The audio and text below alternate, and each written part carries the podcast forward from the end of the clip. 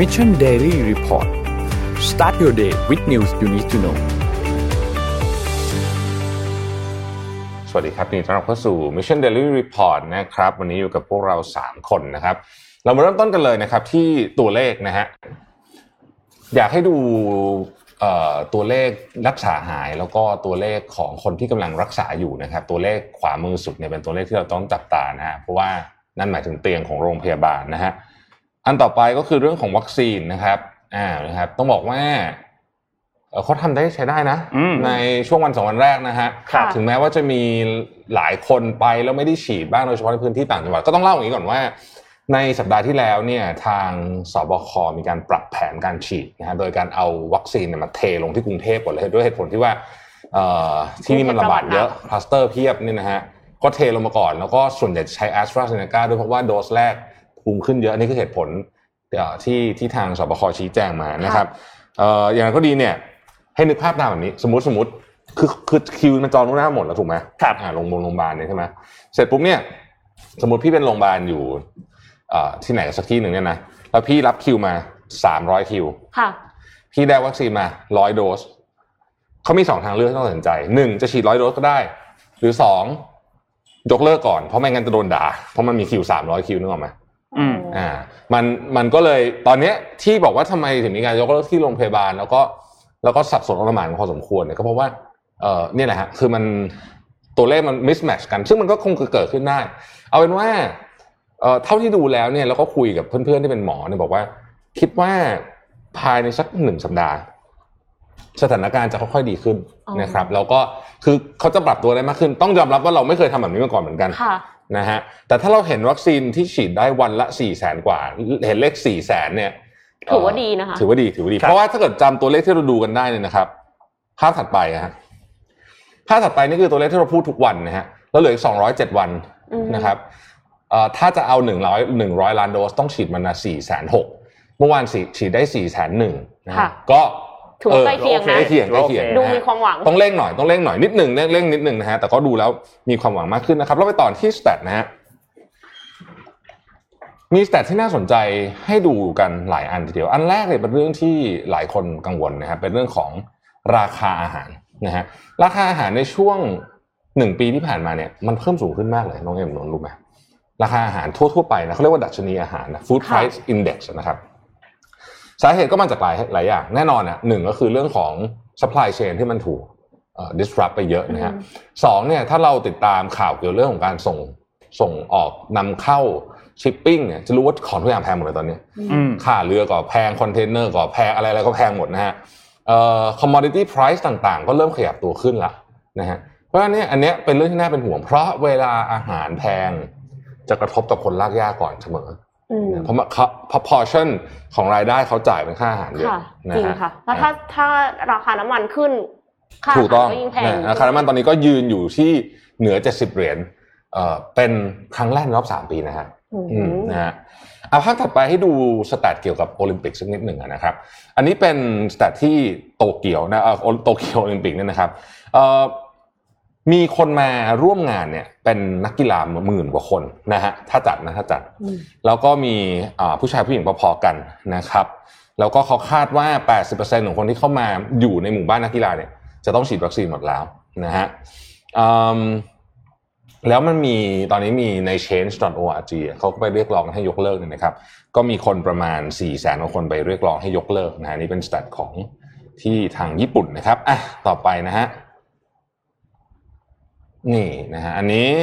ให้ดูว่าเอ่อเรื่องสงครามที่ผ่านมาเพราะเดี๋ยวนี้จะเล่าเรื่องสงครามให้ฟังนะครับ ก็เลยอยากจะให้ดูว่าที่ผ่านมาเนี่ยคนอเมริกันรู้สึกรู้สึกเสียใจ หรือว่ารู้สึกว่าการส่งส่งสั่งทหารไปเนี่ยเป็นเป็นการกระทำที่ผิดพลาดมากที่สุดนะครับเราก็จะเห็นว่าครั้งที่คนรู้สึกหนักๆเนี่ยคือสงครามเวียดนามแน่นอนหนักสุดนะเพราะครั้งนั้นอเมริกันเนี่ยสูญเสียทรัพยากรไปมหาศาลแล้วก็แพ้ด้วยนะฮะอีกครั้งนึงก็คือที่อิรัก ยุคใหม่ๆในสงครามจะได้รับการยอมรับน้อยลงเรื่อยๆนะฮะในเชิงของ popularity ในประเทศนะครับอะถัดไปนะฮะอันนี้ให้ดูว่าบุหรี่คือมันคือ stat นี้มันออกมาวันงดสูบบุหรี่โลกนะก็ให้ดูว่าใครสูบบุหรี่บ้างตอนนี้นะฮะต้องบอกว่าเอ่อยี่สิบเปอร์เซ็นต์นะฮะยี่สิบเปอร์เซ็นต์ของคนที่สูบบุหรี่เนี่ยนะเออยี่สิบแปดเปอร์เซ็นต์ของคนที่สูบบุหรี่เนี่ยอยู่ที่ที่จีนนะฮะเอ่อ ตามมาด้วยที่อินเดียนะครับแล้วก็อินโดนีเซียสหรัฐอเมริกานะฮะ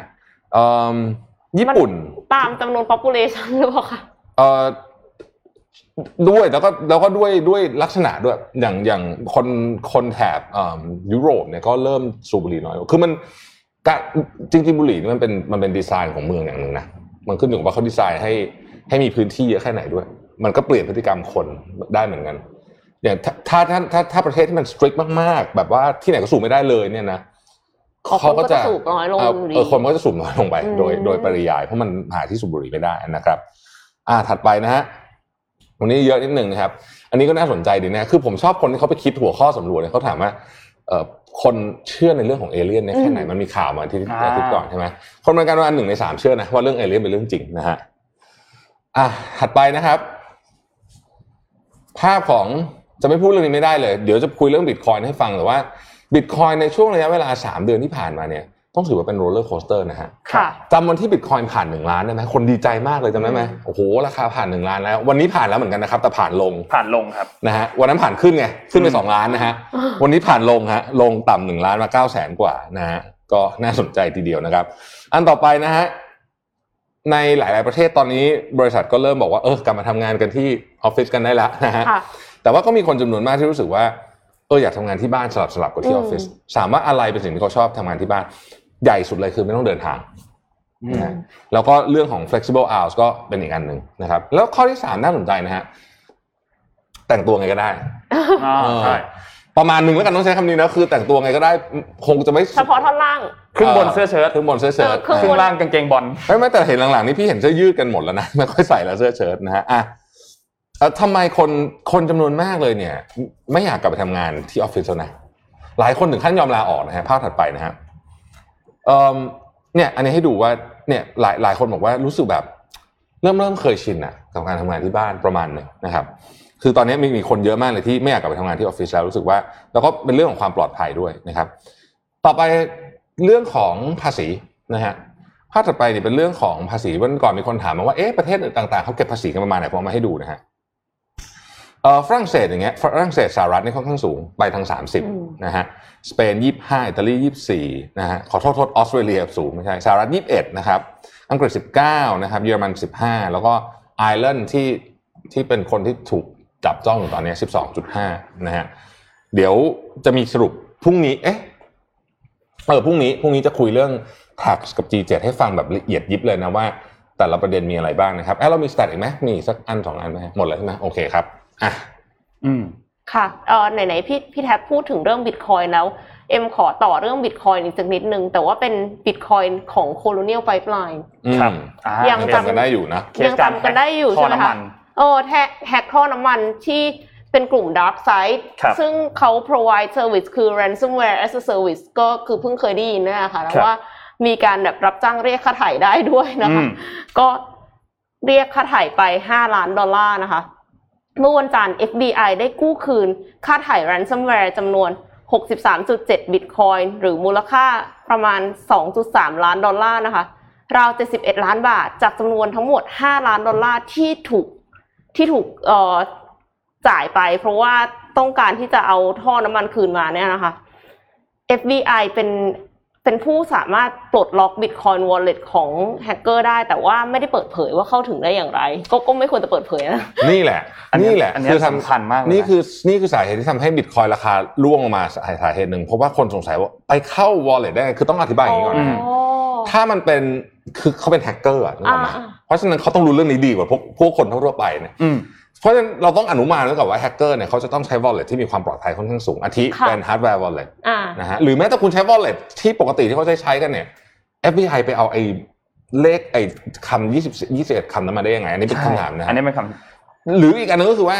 เอ่อแฮกเกอร์เนี่ยทิ้งบิตคอยไว้ใน exchange ซึ่งไม่น่าใช่นะไม่คะน่าใช่ ถ้าทิ้งไว้ใน exchange ก็กลับได้เลย อันนี้อันนี้แน่นอนนะฮะหรือมันก็จะมีอีกอันนึงก็คือว่า เอ่อเปิดให้บริการบริการให้มีมีกระเป๋าตังค์ที่เก็บเอ่อ private key ให้ซึ่งก็ไม่น่าใช่อีกอะอืมเพราะว่าระดับแฮกเกอร์นะคะเออระดับแฮกเกอร์ใช่แบบนี้เนี่ยไม่น่าจะทำแบบนั้นเลยน่าสนใจมีว่าคอไปมเมนต์เอามาได้ยังไง มีคอมเมนต์บอกว่า FBI คือซาโตชิครับ เลยทำได้เฮ้ยเรื่อง Satoshi เรื่อง Nakamoto เรื่องนี้เป็นเรื่องใหญ่เหมือนกันใช่นะเพราะว่าคนก็สงสัยว่าอ้าวเอามาได้ยังไง ผมขอเน้นอีกครั้งนึงนะครับว่าระบบบล็อกเชนเนี่ยยังไงก็แฮกไม่ได้นะฮะอืมระบบบล็อกเชนยังไงก็แฮกไม่ได้ณวันนี้นะ เรายังไม่พูดถึงว่าอีกหน่อยมี quantum computer ไม่รู้จะเป็นยังไงบ้างแต่ว่าวันเนี้ยมันยังไงก็แฮกไม่ได้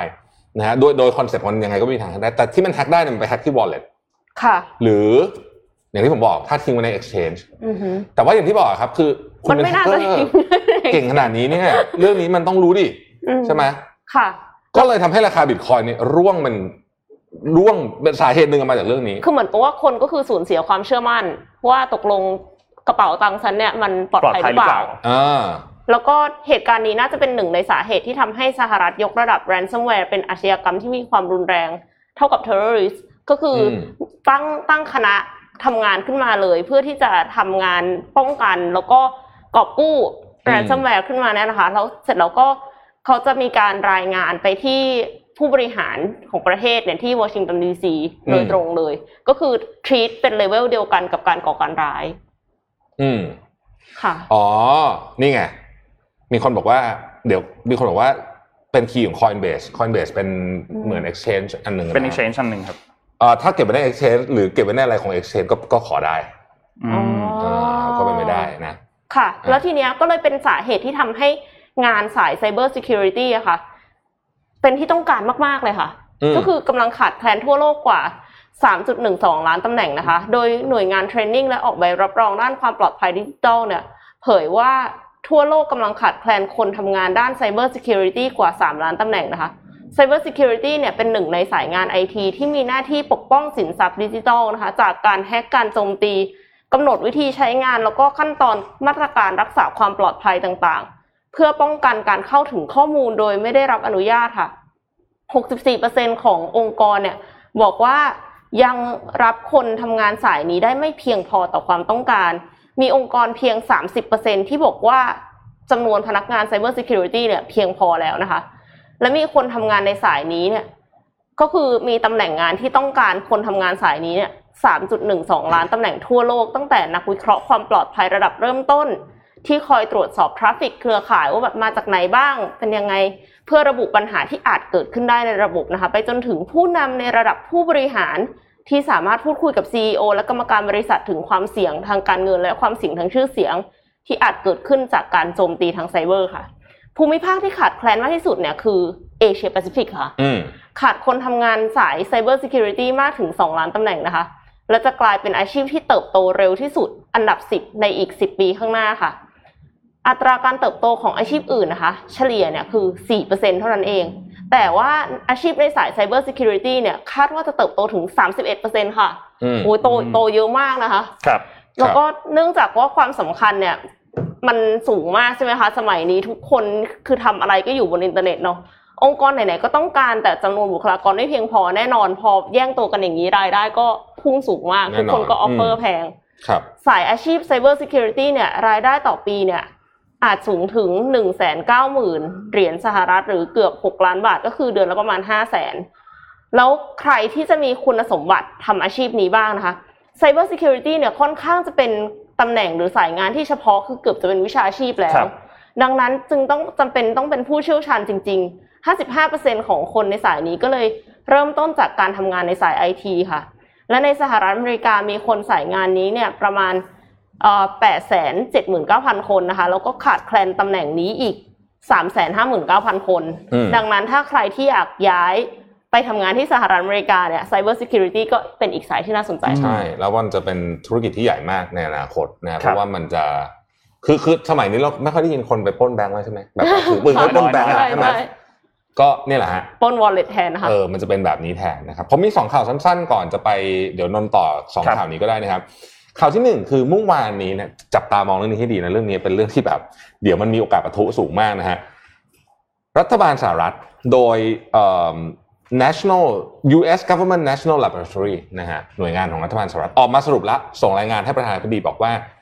ข้อมูลที่ว่าโควิด -19 มีโอกาสหลุดออกจากแลบที่อู่ฮั่นเนี่ยเป็นข้อมูลที่ใช้คำว่ามีมูล และสมควรได้รับการสืบสวนต่อนะฮะครับโอ้โหออกมาแค่นี้เนี่ยก็นี่ข่าวจาก Wall Street Journal เลยนะ ออกมาแค่นี้เนี่ยก็ต้องบอกว่าโอ้โหจีนเดือดแล้วไหมคะคือคือมันต้องถามว่าอะไรต่อ แล้วก็ทรัมป์ก็ออกมาในวันเดียวกันเนี่ยนะฮะคือคือคนจะเห็นว่าสองคนนี้คนละสไตล์ทรัมป์บอกว่าจีนต้องจ่ายเงินให้กับสหรัฐประมาณ 10 ล้านล้านเหรียญเป็นค่าเสียหายนะฮะ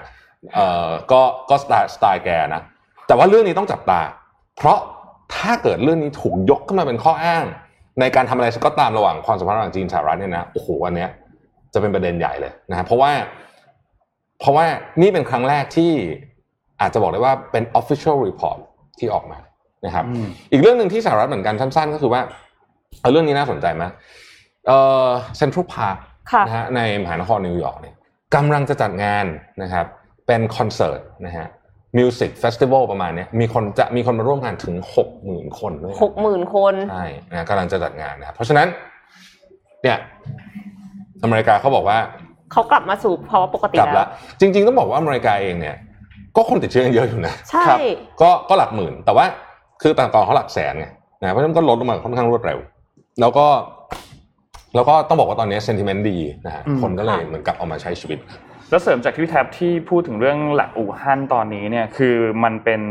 กระแสค่อนข้างแรงมากอืมหนึ่งคือโจไบเดนเนี่ยเขามีการสั่งการด้วยบอกว่าคือให้พยายามออกไปสอบสวนเรื่องนี้มา แล้วหลังจากนั้น 90 วันส่งรายงานมาด้วย ว่ามีอัปเดตในเรื่องนี้ว่าอย่างไรบ้างนะครับ เพราะฉะนั้นเรื่องนี้น่าติดตามมากคือก่อนหน้านี้อย่างที่ WHO บอกว่ามันมีโอกาสจะเป็นไปได้ แต่มันก็น้อยมากๆ แต่เขายังไม่ตัดนะอืมมันก็ยังน้อยมากๆก็น่าติดตามครับเรื่องนี้ นนท์ขอพาไปข่าวเบาๆกันนิดนึง แต่ว่าเป็นกระแสกันเมื่อวานนี้คือ Disney Plus Hotstar ครับ ค่ะ เมื่อวานนี้นนท์ว่าน่าจะมีคนเสียตังค์ไปแล้วบ้างแหละเออเดี๋ยวอืมเดี๋ยวเอาภาพขึ้นมาให้ดูครับเอ่อเมื่อวานนี้เนี่ยเขาสรุปแล้วว่าค่าสมาชิกต่อหนึ่งปีเนี่ยตกอยู่ที่ประมาณ 799 บาทโอ้ยแล้วก็ถ้าสมัครต่อเดือนนะคือ 99 บาทอืมแต่ทีนี้เมื่อวานนี้เนี่ยมีโปรโมชั่นของค่ายมือถือค่ายหนึ่งซึ่งเป็นสปอนเซอร์เราด้วยก็คือ AIS นะครับค่ะ35 บาท สามสิบห้าบาท ต่อเดือนแรกไม่ต้องจ่ายด้วย อืมอืม สามสิบห้าบาท ถูกมาก ถูกมากๆ Netflix น่าจะมีแบบ มีหนาวแล้วนิดนึงอะ เพราะ35บาทนี่มัน ถูกข้าวถูกจานหนึ่งซื้อไม่ได้เลยค่ะ ใช่ มันถูกมาก มันถูกมากนะครับ แล้วคอนเทนต์ที่อยู่ข้างในนั้นเนี่ย Marvel Star Wars Disney ต่างๆ เนี่ย โอ้โห เรียกว่า ต้องบอกเลยว่าอันนี้เป็นเป็นจุดหนึ่งที่เอามาต่อสู้กันกับ Netflix ที่น่าสนใจมาก แล้วก็เริ่มต้นเนี่ยจะเริ่มต้นวันที่ 30 มิถุนายนนี้นะครับก็คือปลายเดือนนี้เนี่ยเริ่ม kick off เขาก็จะมีแอปพลิเคชันเปิดออกมาอันใหม่ตัวหนึ่งคนก็โหลดเข้าไป หรือว่าจะไปดูผ่านทางเบราว์เซอร์เข้าทางเว็บไซต์ของเขาก็ได้นะครับ ส่วนทีนี้อีกอันหนึ่งที่น่าสนใจก็คือ พาไปเรื่องของจีนครับทางจีนตอนนี้เนี่ยเราเริ่มเห็นเรื่องนี้บ่อยขึ้น คือจีนเริ่มมีการใช้เขาเรียกว่า การทูตแบบวัคซีนการทูตวัคซีน คือเริ่มมีการใช้วัคซีนเนี่ยไปเป็นการเจรจาต่อเนื่องในเรื่องของความสัมพันธ์กับเริ่มต่างจากระดับไต้หวันประทศเลยอย่างเงี้ยเหรออ่าใช่คือไต้หวันเนี่ยเป็นเป็นประเด็นเกี่ยวกับเรื่องการเมืองพอสมควรอืมแต่ว่ารอบนี้เนี่ยเป็นจีนกับกัมพูชาครับอ๋ออ่ากัมพูชาเนี่ยเป็นหนึ่งในประเทศที่ต้องบอกว่าในเรื่องของการฉีดวัคซีนเนี่ยก็ค่อนข้างค่อนข้างโอเคนะครับกัมพูชาเนี่ย มีประชากรประมาณ 16 ล้านคนนะครับแล้วก็อย่างน้อยเนี่ยหนึ่งใน 5 คือได้รับการฉีดวัคซีนแล้ว 1 โดสนะครับซึ่งอันนี้เนี่ยทางด้านของจีนเนี่ยก็มีการติดต่อกัมพูชาไป แล้วก็มีการใช้การทูตในเรื่องของวัคซีนเนี่ยเพื่อที่จะเหมือนสารสัมพันธ์กับชาติในอาเซียนมากขึ้นนะครับ ซึ่งต้องบอกว่าเราเห็นในเรื่องของการสานสัมพันธ์ทางวัคซีนในช่วงเวลาเนี่ยค่อนข้างเยอะไม่ใช่แค่ที่จีน แต่มีที่รัสเซียแล้วรวมถึงสหรัฐอเมริกาด้วยอือฮึอันนี้มัน จะบอกว่ามันเป็นเรื่องของการช่วยเหลืออย่างเดียวก็อาจจะพูดได้ไม่เต็มปากอืมมันเป็นการเรื่องทางการเมืองด้วย เรื่องของการทูตเรื่องของการหาพันธมิตรด้วยนะช่วงเวลาตอนนี้นะครับ อยากให้ติดตามเรื่องนี้อย่างใกล้ชิดมาก เพราะว่าหลังจากนี้เนี่ยนนท์เชื่อว่านะอะเราเราอาจจะคิดในแง่ร้ายนิดนึง อาจจะมีการทวงบุญคุณกันเกิดขึ้นหรือเปล่า ไม่รู้นะอืมแล้วก็ไปอยู่ในดีลบางอันที่ทำกับประเทศนั้นประเทศนี้นะครับ อยากให้ติดตามเรื่องนี้ครับ อืม พาไปที่ฮ่องกงนะฮะอันนี้มาจาก Financial Times Big Read หลายคนอาจจะคิดถึง Financial Times ผมไม่ค่อยได้เอามาใช้หลังๆ ตอนนี้กลับมาใช้แล้วนะฮะ Financial Times Big Read เนี่ยพูดถึงเรื่องของฮ่องกงบอกว่า either you shut up or you leave นะฮะนี่เป็นเอ่อรายงานชื่อรายงานข่าวเขาอะนะฮะอืมก็ฮ่องกงเนี่ยต้องบอกว่าตอนนี้เนี่ยสถานการณ์ที่ฮ่องกงคือ เริ่มมีคนค่อยๆย้ายถิ่นฐานไปอยู่ที่อังกฤษตามเอิ่ม วีซ่าของที่อังกฤษออกให้คนฮ่องกงนะครับที่เขามีโควต้าอยู่เนี่ย หลายคนเป็นคนที่ต้องบอกว่าเอ่อใช้คำว่าอะไรดีอะ influential เออก็ก็คือเป็นคนเป็นคนททำงานแบบงานตำแหน่งสูงๆมีตังค์อะอ๋อนะฮะประมาณเนี้ยนะฮะอะมาดูกันว่า Financial Times เขาระบุนะอันนี้ก็เป็นชาร์ตมาจาก Financial Times แล้วผมก็ได้เอ่อเขียนแยกเป็นภาษาไทยให้ดูด้วยจะได้เห็นชัดๆนะครับอะถ้าเป็นฝั่งที่สนับสนุนประชาธิปไตยเนี่ยนะฮะไปถามเนี่ยนะครับ บอกว่า ประมาณสักหนึ่งในสามอะไปได้คือไปอืมคือเมื่อไหร่ไปได้ไปเลยนะฮะตรงกลางบอกว่าตอนนี้ยังแต่ว่าถ้าสถานการณ์แย่ลงจะไปสีม่วงๆนะฮะอืมส่วนสีชมพูบอกว่ายังไงก็คงไม่ไปอะนะครับอ่าแล้วมันจะมีเล็กๆ เป็นสีเทาอยู่ขวามือนะฮะบอกว่าไปแล้วจ้าคือไปแล้วไปเรียบร้อยแล้วนะครับ ส่วนฝั่งที่ไม่สนับสนุนฝั่งประชาธิปไตยนะฮะไปได้คือไปก็ยังมีอยู่นะฮะแต่ว่าเล็กกว่าเห็นไหมสีฟ้านะครับ แล้วก็ตรงกลางตอนนี้ ยังแต่ถ้าแย่ลงอาจจะไปเนี่ยเยอะพอๆกับฝั่งที่สนับสนุนประชาธิปไตยแล้วก็จะมีคนประมาณหนึ่งในสามที่บอกว่ายังไงก็ไม่ไปนะฮะถ้าไปอังกฤษเขาไปไหนกัน อ่าไปดูเมืองกันนะครับ ภาพถัดไปนะฮะลอนดอน 26%แมนเชสเตอร์ 15%ลิเวอร์พูล 10%นี่มันเกี่ยวกับเรื่องทีมฟุตบอลป่ะไม่แน่ใจนะไม่หรอกไม่หรอกพวกนี้เป็นเมืองใหญ่นะเมืองใหญ่เบอร์มิงแฮม 7%นะฮะเลสเตอร์ 2 นะครับ แล้วก็เอ่อที่เหลือยังไม่ตัดสินใจนะฮะ ทีนี้มาดูว่าเรื่องนี้มีน้ำหนักแค่ไหน ก็ต้องไปดูว่าตอนนี้เนี่ยมีบ้านถูกขายที่ฮ่องกงเยอะแค่ไหนนะครับภาพถัดไปฮะในเดือนเมษาปี 2019เนี่ยมีบ้านประกาศขายในฮ่องกงเนี่ยประมาณสัก 20,000ยูนิตอ่าตอนนี้เนี่ย เพิ่มขึ้นมาเท่าตัวอืมอืมเพราะฉะนั้น ย้ายออกกันเยอะจริงๆย้ายออกกันเยอะนะครับ ไปดูที่อังกฤษบ้างนะฮะที่อังกฤษเนี่ยนะฮะอ่าอ่าเดี๋ยวภาพถัดไปก่อน นี่คือคนที่ได้รับ UK Tier 1 Visa นะฮะ Investor Visa เนี่ยนะครับจะเห็นว่าปี 2020 เนี่ยพุ่งขึ้นมโหฬารเลยนฮค่ะแล้วก็เอิ่มที่อังกฤษเองตอนนี้เนี่ยเขาบอกว่านายหน้าที่หาพวกบ้านเนี่ยเอ่อมีมีคนหนึ่งให้สัมภาษณ์บอกว่าปกติเนี่ยวันหนึ่งเนี่ยเขา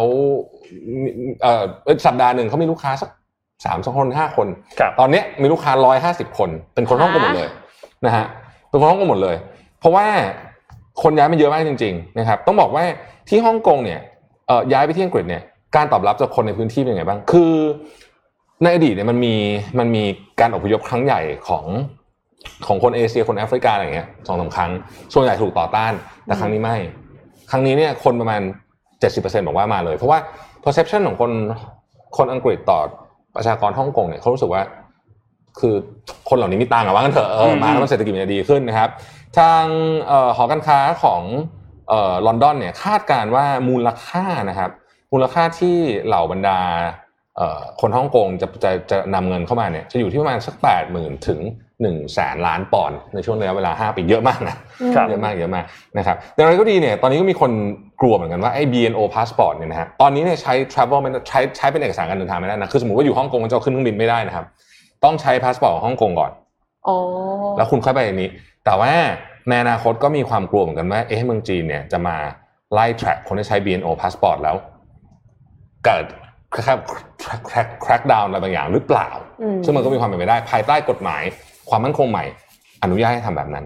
นะฮะอนุญาตให้คทำนแบบที่ย้ายไปส่วนใหญ่เนี่ย คือเป็นคนที่มีเงินมากอยู่แล้ว แล้วก็ไม่ได้จำเป็นว่าจะต้องทำงานประจำถูกไหมคะพี่แทนใช่ก็เพราะคนว่าที่มัน Brexit ไปแล้วแล้วเรากลายเป็นว่าอังกฤษเนี่ยก็คือเหมือนกึ่งกึ่งๆว่าสูญเสียความ เป็นศูนย์กลางทางการเงินของฝั่งยุโรปไปแล้วอะก็พยายามสู้กันอยู่ ก็ยังยังยังหาตัวตายตัวแทนไม่ได้เหมือนกันอ๋อแต่ว่าที่ฮ่องกงเนี่ยหนักกว่าฮ่องกงนี่เป็น loss two years ที่มันแบบหายไปเยอะมากเออใช่ครับ คนส่วนใหญ่จะเป็นคนที่บางคนก็คือหางานได้ที่อังกฤษก็มีเหมือนกันอืมก็คือไปเลย แล้วก็ แล้วก็บางคนก็ไปเริ่มกิจการใหม่ที่นู่นก็มีเหมือเพราะนเอ็กัมนรู้สึกว่าคือคนฮ่องกงอะอาชีพที่เขาทำเยอะอะก็คือ financial service อืมแล้วเสร็จแล้วอังกฤษเนี่ยก็เป็นศูนย์กลางทางการเงินของยุโรปมาก่ใช่อนอืมแต่ว่าปัญหา skill มันเลยก็คือใกล้เคียงกัน ใช่แต่ว่าปัญหาก็คือว่ามันมีหลายที่หลายสถาบันการเงินที่เขาย้ายไปอยู่แฟรงก์เฟิร์ตอืมเพราะว่าเพราะว่าอังกฤษ Brexit ออกไปแล้วครับถูกไม่ได้ต้องอยู่ใน EU อย่างเงี้ยค่ะ ก็เลยไม่แน่ใจว่าตกลงมันกระทบหรือเปล่า ก็จำนวนคนตอนนี้ยังไม่เยอะ จำนวนคนตอนนี้ยังไปกันแค่หลักหมื่นอืมอยู่นะฮะซึ่งซึ่งขนาดนี้ก็คงยังพอ absorb ตำแหน่งงานก็อาจจะยังมีอยู่เนาะใช่ แต่ว่าหลายคนที่ไปเนี่ยก็คือเป็นเรื่องของความปลอดภัยด้วยงั้นเขาคิดว่าคงจะต้องไปไปที่นู่นแล้วตอนนี้อังกฤษก็อย่างอย่างนี่ก็คือเหตุผลหนึ่งเพราะว่า Brexit ไปด้วยใช่ไหมอังกฤษก็เลยรู้สึกว่าเออต้องการอ๋อ investment จากข้างนอกด้วยนะครับค่ะก็เลยก็เลยอ่านี่แหละเกิดดีลนี้ขึ้น ซึ่งก็ก็เป็นอีกอีกเรื่องหนึ่งที่ไปเพิ่มไปเพิ่มความกดดันให้เอ่อ ความสัมพันธ์ของจีนกับสหรัฐด้วยนะอืมคือมันเกี่ยวเกี่ยวกันไปหมดอะนะครับเพราะว่าอังกฤษก็เป็นเรียกว่าเป็นมหามิตรนะของสหรัฐนะฮะค่ะอืมเอ่อเอ็มพาไปดูเรื่องของสตาร์ทอัพกันบ้างแล้วกันนะคะ แต่ว่าไม่ใช่ข่าวดีสักเท่าไหร่ค่ะแล้วก็เป็นสตาร์ทอัพ under SoftBank ด้วยนะคะอืมคือขอภาพ M5 ค่ะ c a t e r a ค่ะสตาร์ทอัพระดับยูนิคอร์นสี่ตัวสี่ตัวนะคะอืม ด้านการก่อสร้างของ SoftBank เนี่ยยื่นขอล้มละลายค่ะ หลังระดมทุนได้หลายพันล้านนะคะ หลังจากใช้เงินไปมากกว่า 2,000 ล้านดอลลาร์นะคะ c a t e r a สตาร์ทอัพสัญชาติอเมริกาด้านการก่อสร้างที่ได้รับการสนับสนุนจาก SoftBank เนี่ยยื่น Chapter 11 bankruptcy ด้วยสถานะทางการเงินเป็นหนี้หลักพันล้านเหรียญสหรัฐคาเทราเนี่ยเขาตั้งใจ เขาใช้คำว่าเป็น Uber ทุกคนก็แบบว่าใช้คำว่าเป็น Uber หมดอะสำหรับอืมโครงการก่อสร้างก็คือเป็นตัวกลางของการออกแบบและก่อสร้างตั้งแต่ออกแบบสถาปัตยกรรม วิศวกรรม การบริหารจัดการกระบวนการก่อสร้างทำสัญญาหาวัสดุออกแบบภายในไปจนถึงการรีโนเวทหรือปรับปรุงอาคารตกแต่งใหม่คือทำทุกอย่างตั้งแต่ต้นน้ำถึงปลายน้ำเลยนะคะ เราก็ตั้งมาตั้งแต่เดือนมกราคมปี 2015 โดยหวังว่าการที่เขาดูแลตั้งแต่ต้นน้ำถึงปลายน้ำเนี่ยเขาจะสามารถที่จะหาจุดที่สาม optimize cost ได้แล้วก็เพิ่ม profit ของตัวเองได้เนี่ยนะคะอืมก็ทำไปพักหนึ่งคนก็รู้สึกว่าเฮ้ยมันน่าจะดี เพราะว่าวงการก่อสร้างเนี่ยเป็นอุตสาหกรรมหนึ่งที่ปรับตัวช้ามากอืมแน่นอนว่าถ้าสมมติเราเทียบกับฟินเทคนี่คือเทียบกันไม่ติดถูกต้องคือองค์การก่อสร้างนี่คือ traditional มากนะคะ แล้วเขาบอกว่าจะใช้เทคโนโลยีเข้ามาออกแบบ แล้วก็ผลิตส่วนประกอบต่างๆ ของตึกไว้ก่อนเลย โดยใช้โรงงานที่ automate ทั้งหมดอืมโอ้โหฟังดูล้ำมาก พอไปอืมถึงต่อปั๊บทุกอย่างก็เหมืจะอนเพเลอร์เฟโก้กเลยอืมแล้วก็ไม่ช้าด้วยครับไม่ช้าแล้วก็ไม่ cost overrun เขาอืมคิดแบบนี้นะคะ แล้วปรากฏว่าก็นักลงทุนจำนวนมากที่เชื่อเนี่ย แน่นอนว่าทำให้คาเทราระดมทุนจนกลายเป็นมูลค่า 4,000 ล้านเหรียญสหรัฐได้นะคะ หนึ่งในผู้ร่วมลงทุนก็คือ Vision Fund ของ SoftBank ย้อนกลับไปในปี 2018 เนี่ย คือเขาเปิดปี 2015 นะ แล้วก็ในปี 2018คาเทราเนี่ยระดมทุนก้อนหนึ่งซึ่งก็คือ 865 ล้านเหรียญสหรัฐเนี่ยนะคะ เขาอ้างว่ามียอดจองโครงการเชิงพาณิชย์และที่อยู่อาศัยผ่านตัวเองเนี่ยถึง1,300ล้านดอลลาร์อืมอืมซึ่งก็คือกลายเป็นว่า ถ้าอย่างนั้น4,000ล้านก็จิบจิบๆดีครับเพราะว่าแค่ยอดขายปีเดียวก็1.3พันล้านแล้วอือะมแล้วผู้บริหารของซอฟต์แบงค์ที่ส่งเข้าคือผู้บริหารมีซอฟต์แบงค์ส่งผู้บริหารเข้าไปเนี่ยเขาก็กล่าวว่าคาเทราเนี่ย ถึงแม้ว่าจะเรสฟันเยอะ แต่ว่าเขามียอดขายเยอะนะอืม1.5ถึง2,000ล้านดอลลาร์ในปี2018อืมแต่ว่าพอปี2020คือบริษัทเนี่ยก็ค่อยๆ ลดพนักงานลงเรื่อยอืมๆจากแบบ8,000คนหรือ4,000คนอะไรเงี้ยค่ะอืมเพราะว่าธุรกิจเนี่ยแย่ลงเรื่อยๆคาเทราเนี่ยอ้างว่าได้รับผลกระทบจากโควิดค่ะอืมโควิด -19 ทำให้ การก่อสร้างล่าช้าต้นทุนเพิ่มขึ้นไม่ว่าจะเป็นค่าแรงหรือว่าค่าวัสดุก่อสร้าง ซึ่งก็มีส่วนจริงอืมเพราะว่าเหล็กก็แพงขึ้นมากใช่ไหมคะอืมแต่ว่ามีรายงานว่าคาเทราเองก็ไม่ซื่อสัตย์กับผู้ถือหุ้นค่ะอืมด้วยการรายงานความคืบหน้าของโครงการที่ก่อสร้างเร็วกว่าที่สร้างได้จริงอืมคือด้วยความที่ธุรกิจหลักของเขาคือการก่อสร้างอืมแล้วถ้าสมมุติว่าเขาสร้างเสร็จเร็ว เขาก็จะเก็บเงินได้เร็ว ถูกต้อง การที่บอกว่าสร้างเสร็จเกือบเสร็จแล้วกับการที่บอกว่า ยังไม่ได้เริ่มเลยเนี่ยว่ามันต่างกันเยอะมากนะคะอืมมันก็เลยกลายเป็นเหมือนหลอกลวงผู้ถือหุ้นอะอืมผู้ถือหุ้นก็เริ่มไม่พอใจนะคะ แล้วก็กลายเป็นว่ามูลค่าบริษัทอะมันก็ลดลงเรื่อยๆอืมแล้วซอฟต์แบงก์ก็เลยยื่นข้อเสนอ200ล้านดอลลาร์ acquire เลยอืมมาเป็นของซอฟต์แบงก์เลยเดี๋ยวฉันจัดการเองครับ แต่ปรากฏว่าก็ไม่รอดค่ะ ก็ไม่สามารถกอบกู้คาเทราได้นะคะทำให้ต้องเล y o ออฟพนักงาน แล้วก็ปิดตัวลงในที่สุดค่ะ การล่มสลายของคาเทราเนี่ยเป็นความผิดพลาดที่มีชื่อเสียงที่สุดของซอฟต์แบงก์นับตั้งแต่ WeWork IPO ล้มเหลวนะคะ ซึ่งก็ไม่นาน ซึ่งก็ไม่นานค่ะอืมมามาซาโยชิซันนะคะ เคยให้สัมภาษณ์ว่าเสียใจที่ลงทุนในคาเทราค่ะอืมแต่ด้วยหลักการของ venture capitalist ที่ต้องบอกไว้ก่อนเลยว่า เวลาที่เขาไปลงทุนในสตาร์ทอัพเนี่ยเขารู้อยู่แล้วมันเสี่ยง เพราะฉะนั้นก็คือเสี่ยงกับหลายบริษัท ถ้าสมมติว่า bet กับสิบบริษัทนั้นหนึ่งในนั้นน่ะเป็นยูนิคอร์น มันก็คือประสบความสำเร็จแล้วครับแล้วก็สามารถที่จะกำไรมากพอที่จะ cover loss ทั้งหมดที่เหลือได้แล้วนะคะอืมแต่ว่า Katerra เนี่ยก็ไม่ใช่ไม่เป็นยูนิคอร์นเนี่ยอืมก็เป็นยูนิคอร์นตั้ง4,000ล้านเหรียญสหรัฐ แต่ในที่สุดก็ล้มลงนะคะ อย่างไรก็ตามซอฟต์แบงก์เองเนี่ยก็ต้องให้เครดิตเขาว่าเขาประสบความสำเร็จในการลงทุนในหลายสตาร์ทอัพก่อนหน้านี้นะคะ ไม่ว่าจะเป็นแบบอาลีบาบาอะไรเงี้ย ก็ต่อจากนี้ก็อาจจะยังมีข่าวดีของสตาร์ทอัพใน portfolio ของซอฟต์แบงก์อีกก็ได้ค่ะอืมแต่ปีแล้วก็กำไรดีนะอืมปีที่แล้วอะซอฟต์แบงก์เขากำไรอ๋อใช้ได้ค่ะปีที่แล้ว คือโดยรวมมันน่าจะโอเคอืมแต่ก็คือแกลงทุนเยอะจัดแต่ต้องไปตามดูแต่ละตัวนะ ต้องอืมมันเยอะเยอะมากๆจริงๆคงมีตัวที่ดีและมีตัวที่ไม่ดีคือมากคือถ้าสมมติว่าอยากจะแบบมีวิชั่นวิสัยทัศน์ใหม่ๆอะมันก็ต้องลองเสี่ยงครับ ถ้ามันไม่ลองเสี่ยงเลยก็ก็คือไม่ใช่อะไรใหม่ถูกปะถ้าอะไรที่อืมชัวร์ก็คือ มันก็จะ traditional หน่อยอะไรเลยอะค่ะอืมแล้วก็อีกมุมหนึ่งในของนักลงทุนที่ที่มีทุนหน่อย แล้วก็มีความรู้เยอะๆมีทีมดูเรื่องของการลงทุนเยอะๆเนี่ยก็คือ แทงสิบตัว ถ้ามีตัวหนึ่งได้แบบ Google อะอืมก็ก็ก็ก็จบละก็จบแล้วเหมือนกันใช่อืมก็คือสบายมัน cover แทบจะทั้งหมดที่ลงทุนไปเมื่อกี้เรามีการพูดถึงเรื่องการเงินใช่ไหมครับอืมเราเข้าไปช่วง7จ็ดโมงครึ่งนิดหนึ่งดีไหมครับ วันนี้วันพุธเราจะมี Money Mission อ่าอ่ามันก็จะนี่เป็นมิชชั่น by SCB ค่ะ ถูกต้องครับ ภารกิจของเราเนี่ยคือทำให้ทุกคนเนี่ยมีความรู้เรื่องของเงินเรื่องของทองทองทั้งหลายให้มีสุขภาพทางการเงินที่ดีขึ้นนะครับ วันนี้เนี่ยจะเอาเรื่องของประโยชน์ 3 ข้อครับที่มาจากการวางแผนทางการเงินที่ถ้าถ้าทุกคนทำสามข้อนี้มันจะถ้าทุกคนวางแผนทางการเงินเนี่ยก็จะได้ประโยชน์ 3 ข้อนี้ออกไป ซึ่งจริงๆแล้วประโยชน์ 3 ข้อนี้เป็นประโยชน์เล็กๆ มากๆ ที่มันยังมีอีกเยอะมาก ถ้าคุณวางแผนทางการเงิน แล้วคุณจะได้สิ่งเหล่านี้กลับมานะครับ ไปที่ข้อแรกกันก่อนครับในเรื่องของการวางแผนทางการเงินเนี่ยจริงๆเราต้องบอกว่ามันเป็นเรื่องที่ทุกคนต้องทำเนาะแล้วจริง ๆ ไม่ใช่แค่เรื่องของการตั้งเป้าหมายในเรื่องการเงินเท่านั้น ทุก ๆ เรื่องถ้าเราตั้งเป้าหมายเนี่ยเรามีโอกาสที่จะไปถึงเป้าหมายง่ายขึ้นค่ะถ้าสมมุติว่าเทียบกันระหว่างคนที่ทำไปตั้งป้าเรื่อยๆทำไปเรื่อยๆอะกับคนที่ตั้งเป้าหมายอืมว่าตัวเองต้องการอะไร แล้วทำตามเป้าหมายอันนั้นเนี่ย เขามีก็มีสถิติเคยทำกันมาพบพบว่าคนที่ตั้งเป้าหมายเนี่ยมีโอกาสบรรลุเป้าหมายมากกว่าคนที่ไม่ตั้งถึง 10 เท่าเลยนะครับ แล้วก็สำหรับคนที่เอ้าแล้วถ้าฉันไม่มีเป้าหมายเราว่า การเงินฉันจะเอายังไงดี ฉันก็ใช้ชีวิตไปจะไปวันๆแบบนี้ก็โอเค ต้องบอกว่าเริ่มจากการวางเป้าหมายทางการเงินเรื่องอะไรก็ได้ ง่าย ๆ เอาแบบง่ายที่สุดเช่นอ่อปลายเดือนหน้า อยากไปเที่ยวอย่างเงี้ยอ๋อปลายเดือนหน้าอยากไปเที่ยววางแผนไปเที่ยว อันนี้ก็ทำได้เหมือนกัน เริ่มจากเรื่องเล็ก ๆ แล้วเดี๋ยวคุณจะค่อย ๆ เข้าใจว่าอ๋อวางแผนแบบนี้ แล้วมันได้เป้าหมายแบบนี้นะแล้ว go in the end แล้วเราได้ไปเที่ยวจริงๆไหมแล้วสุดท้ายคุณจะค่อยๆวางแผนได้ดีขึ้น ค่อยๆทำมันซ้ำๆซ้ำๆในหลาย ๆ เรื่องก็จะทำได้ดีขึ้นนะครับ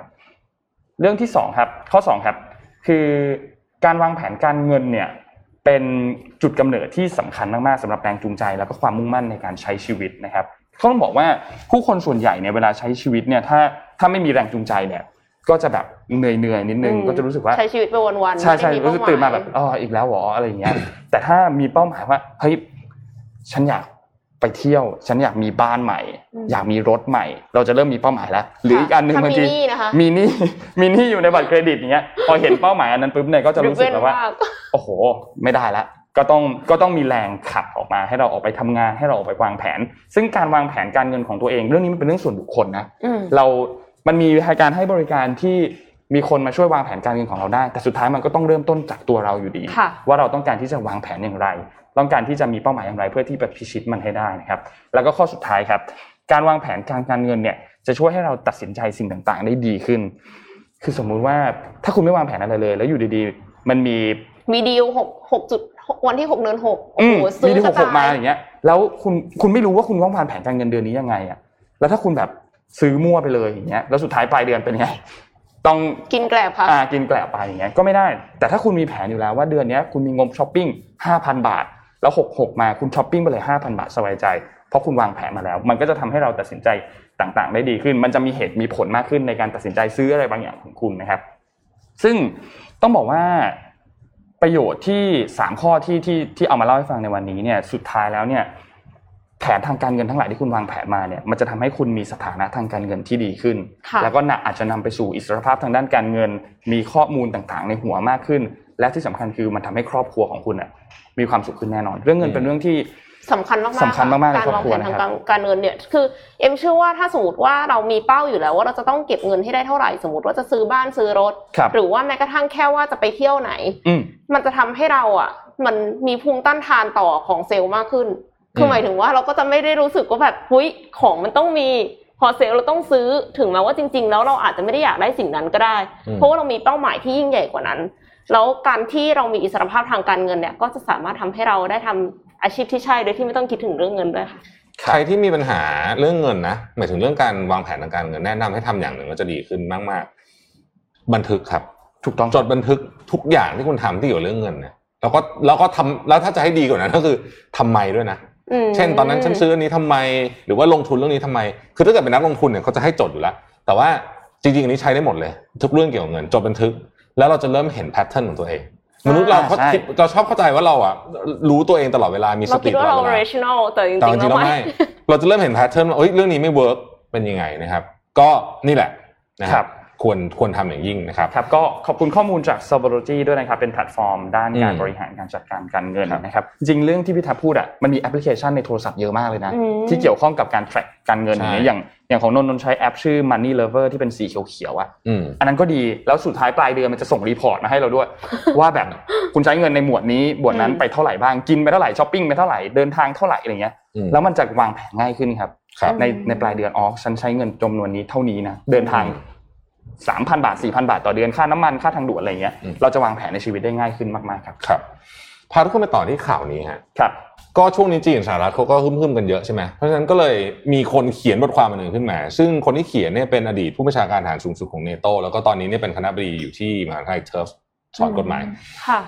ฮะเขาเขียนบทความซึ่งบทความเอ้ยไม่ใช่บทความหนังสือผู้ผิดหนังสือเนี่ยชื่อว่าเอ่อ A Novel of the Next World War นะครับ ซึ่งพูดถึงความเป็นไปได้ในเชิงของ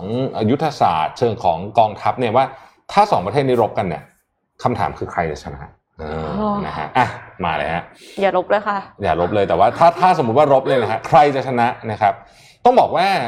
ความสัมพันธ์ระหว่างจีนกับสหรัฐรวมถึงกองทหารจีนสหรัฐเนี่ยเป็นเรื่องเป็นเรื่องซับซ้อนมากมันมีหลายเรื่องมันมีเรื่องงบประมาณกำลังพลอากาศยาน เรือพันธมิตร สภาพภูมิประเทศที่ที่จะสู้กันเทคโนโลยีแรก หรือไปถึง Cyber Security ด้วย คือมันมีประเด็นเยอะมากนะครับอะทีนี้มาดูกันว่า ถ้าวัดกันที่เอางบประมาณก่อน ถ้าวัดกันที่งบประมาณเป็นยังไงบ้างนะครับ งบอ่านี่คือหนังสือนะครับเผื่อใครอยากไปตามอ่านนะนี่คือคนเขียนนะฮะงบประมาณเนี่ยถ้าวัดที่งบประมาณต้องบอกว่าโอ้งบกลาโหมสหรัฐนี่เยอะกว่าเยอะนะครับประมาณ7จ็ดแสนล้านเหรียญนะครับเอ่องบของจีนเนี่ยอยู่ประมาณสักสองแสนแต่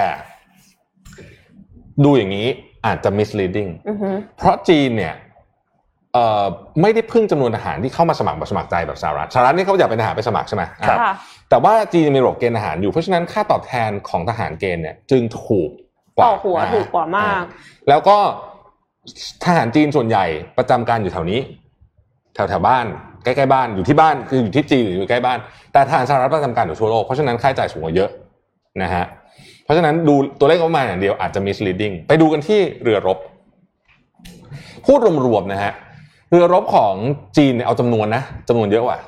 เยอะกว่าสหรัฐนะฮะสามร้อยถึงสามร้อยห้าสิบลำจีนเนี่ยผลิตเรือเร็วมากๆนะครับ โดยเฉพาะเรือที่ไม่ใช้เทคโนโลยีเยอะ เช่นเรือยิง missile เรือฟรีเกตอะไรพวกเนี้ยนะฮะ อัตราการผลิตเนี่ยหนึ่งลำต่ออาทิตย์ฮะอาทิตย์หนึ่งอาทิตย์หนึ่งผลิตได้ ผลิตได้หนึ่งลำแล้วนะ ไม่ธรรมดา ไม่ธรรมดา แต่ว่าอันนี้ไม่ได้พูดถึงเรือใหญ่ๆ เช่นเรือบรรทุกเครื่องบินแบบนี้นะฮะค่ะก็จะใช้เวลานานกว่าเยอะ แต่ว่าเรือของสหรัฐเนี่ยอาจจะมีจำนวนน้อยกว่า แต่ขนาดเรือใหญ่มีเยอะกว่าเรือบรรทุกเครื่องบินเนี่ย มีเป็นสิบสิบลำนะฮะอืมแล้วก็เอ่อความสามารถเหนือกว่านะครับกำลังพลมีประสบการณ์มากกว่านะครับ อีกอันหนึ่งก็คือว่าสหรัฐเนี่ยมีระบบการบัญชาการที่เหนือกว่ามาก เพราะว่าเอิ่มระบบการบัญชาการของสหรัฐเนี่ยเป็นสิ่งที่เรียกว่าคือมันมันรวมกันหมดอะทุกอันตั้งแต่เรือรบเรือบรรทุกเครื่องบินเรือดำน้ำกองทัพคือเชื่อมโยง system เป็นเป็น one platform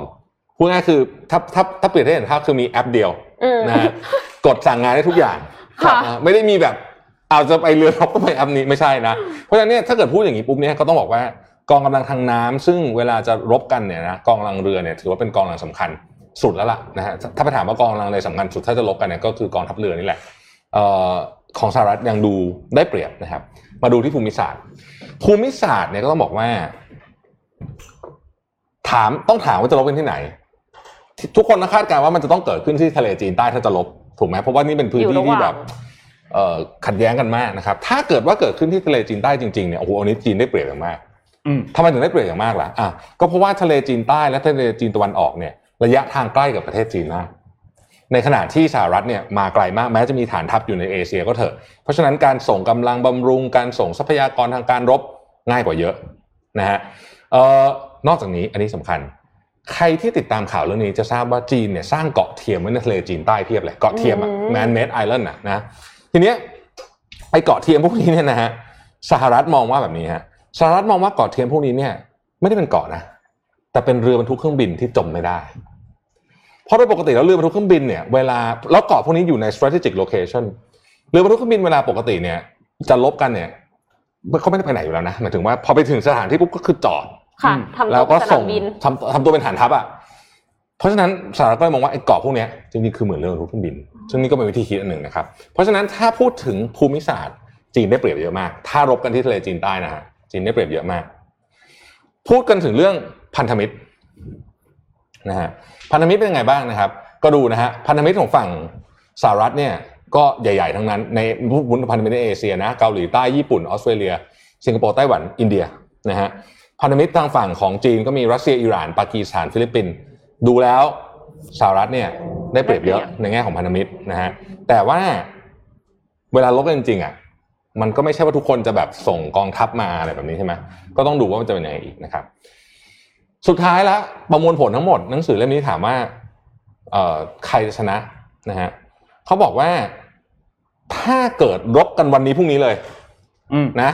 แล้ววันนี้พรุ่งนี้เลยเนี่ยเขาเชื่อว่าสหรัฐชนะ เพราะเทคโนโลยีแล้วก็กำลังพลและความเชี่ยวชาญเนี่ยสหรัฐยังเหนือกว่าเยอะค่ะแต่ถ้าเวลาผ่านไปห้าปีสิบปี จีนเนี่ยตามขึ้นมาใกล้ๆทันนะครับแล้วก็จีนก็มีโอกาสชนะ แต่ไม่ว่าใครจะชนะก็ตามเนี่ย บาดเจ็บหนักมาก ๆ ทั้งคู่ เพราะฉะนั้นสรุปก็คือว่าอย่ารบกันเลย อย่ารบกันเลยะค่ะอย่ารบกันเลยนะครับ จะดีที่สุดนะฮะอืมเอ็มคิดว่าอาจจะไม่ได้รบแบบ ใช้กำลังทหารแบบเออนี้ไม่ได้นะส่งยิงแต่ก็หละคือแฮกอะเออก็ก็สู้กันในทางอื่นเป็นค่ะไปได้ คือแบบว่าสู้ทางดิจิตอลน่าจะน่าจะเยอะมากก็เลยครับทำให้ทุกท่านก็ตอนนี้ทุกฝ่ายก็ต้องการ Cyber Security กันหมดถูกต้องอะต่อเลยฮะค่ะมาที่จีนก็อยู่ที่จีนต่อแล้วกันนะคะ คนจีนเนี่ยค่ะแห่สมัครงานราชการรัฐวิสาหกิจเป็นล้านคนเลยนะคะ ขอพาด M3 ค่ะ หลังเกิดโควิด -19 นะคะ บัณฑิตใหม่ของจีนแห่สมัครงานราชการรัฐวิสาหกิจ อันนี้คือข้อมูลจากแพลตฟอร์มจัดหางานในจีนนะคะ เปิดเผยว่าปีที่ผ่านมาปี 2020 นะคะ 36%ของบัณฑิตใหม่เนี่ยต้องการทำงานรัฐวิสาหกิจอืมแต่ปีนี้ 2021 สัดส่วนบัณฑิตใหม่ที่อยากทำงานรัฐวิสาหกิจเพิ่มขึ้นเป็น 42.5%อืมราชการรัฐวิสาหกิจ 42.5%เกือบครึ่งครับค่ะไม่น่าเชื่อว่ามาจากบัณฑิตใหม่นะคะ ในขณะที่สัดส่วนของบัณฑิตใหม่ที่ต้องการทำงานในบริษัทเอกชน ลดลงจาก 25.1%ในปีที่แล้วเป็น 19%ในปีนี้ และบัณฑิตใหม่ก็คาดว่าในปีนี้จะมีเงินเดือนเริ่มต้นต่ำกว่าในปี 2019 ด้วยค่ะ มีส่วนทำให้ต้องการทำงานประจำลดลงนะคะ ก็เลยอยากจะไปทำอาชีพอิสระเพิ่มขึ้นเทคแก็บเยียนะคะ หรือว่าแบบเหมือนออกท่องเที่ยวเพื่อที่จะค้นหาตัวเองก่อนเริ่มงานเนี่ยและหันไปศึกษาต่อค่ะครับคนที่หันไปศึกษาต่อเนี่ยเยอะมากๆนะคะ คือมีคนที่สมัครศึกษาต่อ ปริญญาโทสูงเกือบสามล้านแปดแสนราย มากเป็นประวัติการ อันนี้ต้องอืมบอกก่อนว่าบัณฑิตใหม่ของจีนเนี่ย แต่ละปีเนี่ยจบมาประมาณเก้าล้านคนอืมเก้าล้านคนไปสมัครสามจุดแปดแสนรายค่ะอืมคือแบบสามสามจุดสามล้านแปดแสนรายไปสมัครปริญญาโท ในขณะที่ผู้สอบเป็นข้าราชการ เพิ่มขึ้นเป็นหนึ่งล้านห้าแสนเจ็ดหมื่นคน